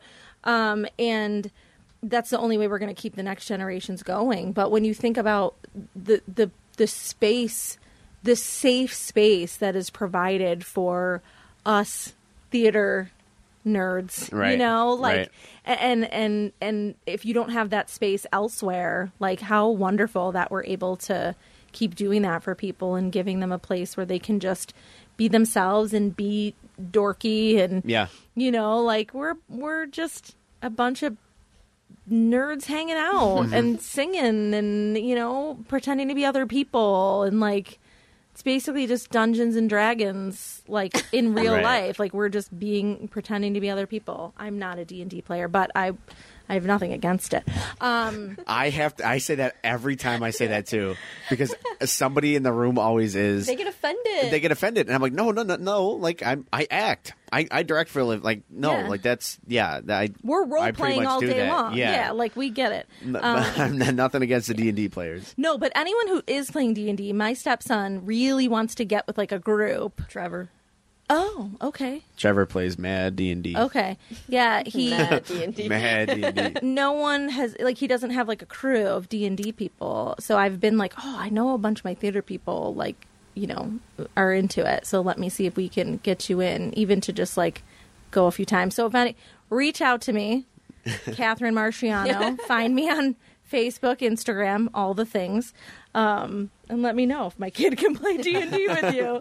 I tried. I didn't really understand what was going on. that yeah, I I feel like it's too late in the game for me to come in, but like. I, I uh, he asked like oh like can we do like stuff at the theater I'm like absolutely I'll come open the doors he's like well no like you could be part of it I'm like no. Yeah, I'll I'm sit and watch way. I'll sit and watch but like I can't take on a whole new my brain doesn't have the space Yeah. for it Yeah, no, that's a real thing. yeah It's a real thing. I just can't sit at a board like around playing a game for that long, hours on end. I love playing games I no, just I love playing games, but those types of Oh. long-running board games that right like like, Monopoly days, weeks. Oh, I can't play Monopoly. I've never played it Months? once in No. my life I would Yeah. These flip things the could last for months. No, I need Yeah. to know if I won, and I need to know now. And isn't there not even really like a winner in D and D? Don't you just like? I don't think there's like a winner and like a loser, right? I don't know I'm sorry, everyone. I'm sorry, all of you D and D players. Can you explain it to me, like, Trevor? If there, if there's a clear winner, then I'm in. but I need to know, and I need to know today. And I'm very gonna competitive. I No, agree with that I'm yeah. very competitive as well Yeah. so like I also don't get it because it's like you make stuff up so it's like okay I get my sword out and I slash all of you and I win the game Right. there it is Right. it's over game That's over what I didn't understand either Right. when my when my son was trying to teach me. I'm like, I don't. How do we? How do you win? I just want Yeah. to know how to win. That's my He's first like, but question you don't. time. Yeah. So no, that's not. I guess it is a matter of like if you're a super insane competitive person. but anyway, I've answered your questions with many additional questions and many additional answers. So you're welcome. oh, sorry, everyone. No I enjoyed this this was a Yeah. lot, a lot of fun When do we get to the true crime part of the podcast? yeah all right here we go this is hour two is when that's- Heading into hour three is when we start talking Yeah. about true crime, Yeah, which is yeah, yeah. really what I thought we were doing here today. I thought this was just a warm up. So that's what the binder's for right it has all the stories I want to cover in it for sure. So let me know. Invite me back when this becomes a true crime podcast. okay i'd love to i'd love to i want to do i i kind of talked to you about this alex have some casts reunite and like read a scene from uh, from a play they're in or like we'll talk about one specific play and What a great just talk about the experiences they've had that's when we start running out of guests and ideas yeah. this starts getting stale We They're gotta, like, we gotta. we gotta pull something out of a hat real quick No, I love that. That's really sweet. I like that. We have to have enough microphones, though. Yeah yeah yeah we'll figure that part out push each other out of the the way. we got one, we have a board at the theater that has 12 outputs so we could bring that Oh. we'll just need to find 12 microphones we'll just I don't know. Purchase that with That'll your happen. sponsorship funds. Listen, for anyone who's been in the theater, we know that they're somewhere. Yeah. There's got to be Right. seven extra Just like microphones. my uh, pocket watch has got to be. when your pocket watch is somewhere it's somewhere in there It is the last place I've had it. Just like I came out with all of those liquor bottles, and you're like, for the scene, and you're like, where did you get those from? And I'm like, the kitchen. Like, yeah, like, they're in the cupboards in the kitchen. A kitchen. huge bottle of Crown Royal. I'm like, Yeah. what are you? yeah, they were empty people. They're props. Yeah, yeah, they um, were but yeah, VJ was like, "Oh, I know where they are." So there's stuff hidden in every nook and cranny. Yep. You just gotta look for it. So we'll dig up the microphones. Um, yeah. All right. That's it. That's all we got. I had a lot of fun though. Thank you. Yeah, me too. I wanted to shout out happy birthday to my sister. It's her birthday. Oh, happy, Happy birthday, Alex's sister. Her, na- her name's Ashley, if you wanted to know. Happy birthday, Ashley. I've never met your sister. Shout out.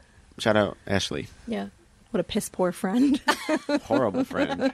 horrible, horrible friend. She Thank- did. She did repost the uh, spiral staircase poster. on Oh, her I love that. Shout out Tracy for making that. Yes, I love it. Always shout out to Tracy. Always shout out Tracy. She's incredible. Yes, she is. Thank is. you for having me. This was really fun. I was looking forward to this since you asked me, and um, have me again. I, I'd love to. I can't wink with my right. I, I just winked at DJ with my left eye, and then was trying to wink at Alex with my right. it doesn't really function the same way. So there you go. Alex.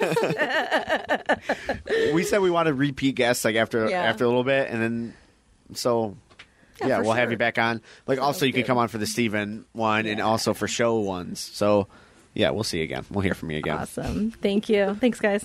Thank you. Oh wait. I kn- I am waiting. Oh, okay. no, I'm just getting ready to to click off. okay. You first. This episode is sponsored by JDS Electrical Inc., licensed and insured. Call 716 523 2711 for all your electrical needs. Woohoo! Yes, and uh, shout out to our to well to Tracy. Um, follow us on, on yeah. social media, Starry Night Theater, on TikTok, Instagram, Facebook, Threads. if Threads. that's still a thing. I haven't opened it since I downloaded it. Uh, yeah, And MySpace. and MySpace, Twitter. We're not on, on Twitter, Tumblr. X, Tumblr, Reddit. I don't know. Uh, thank you for listening. See you next time.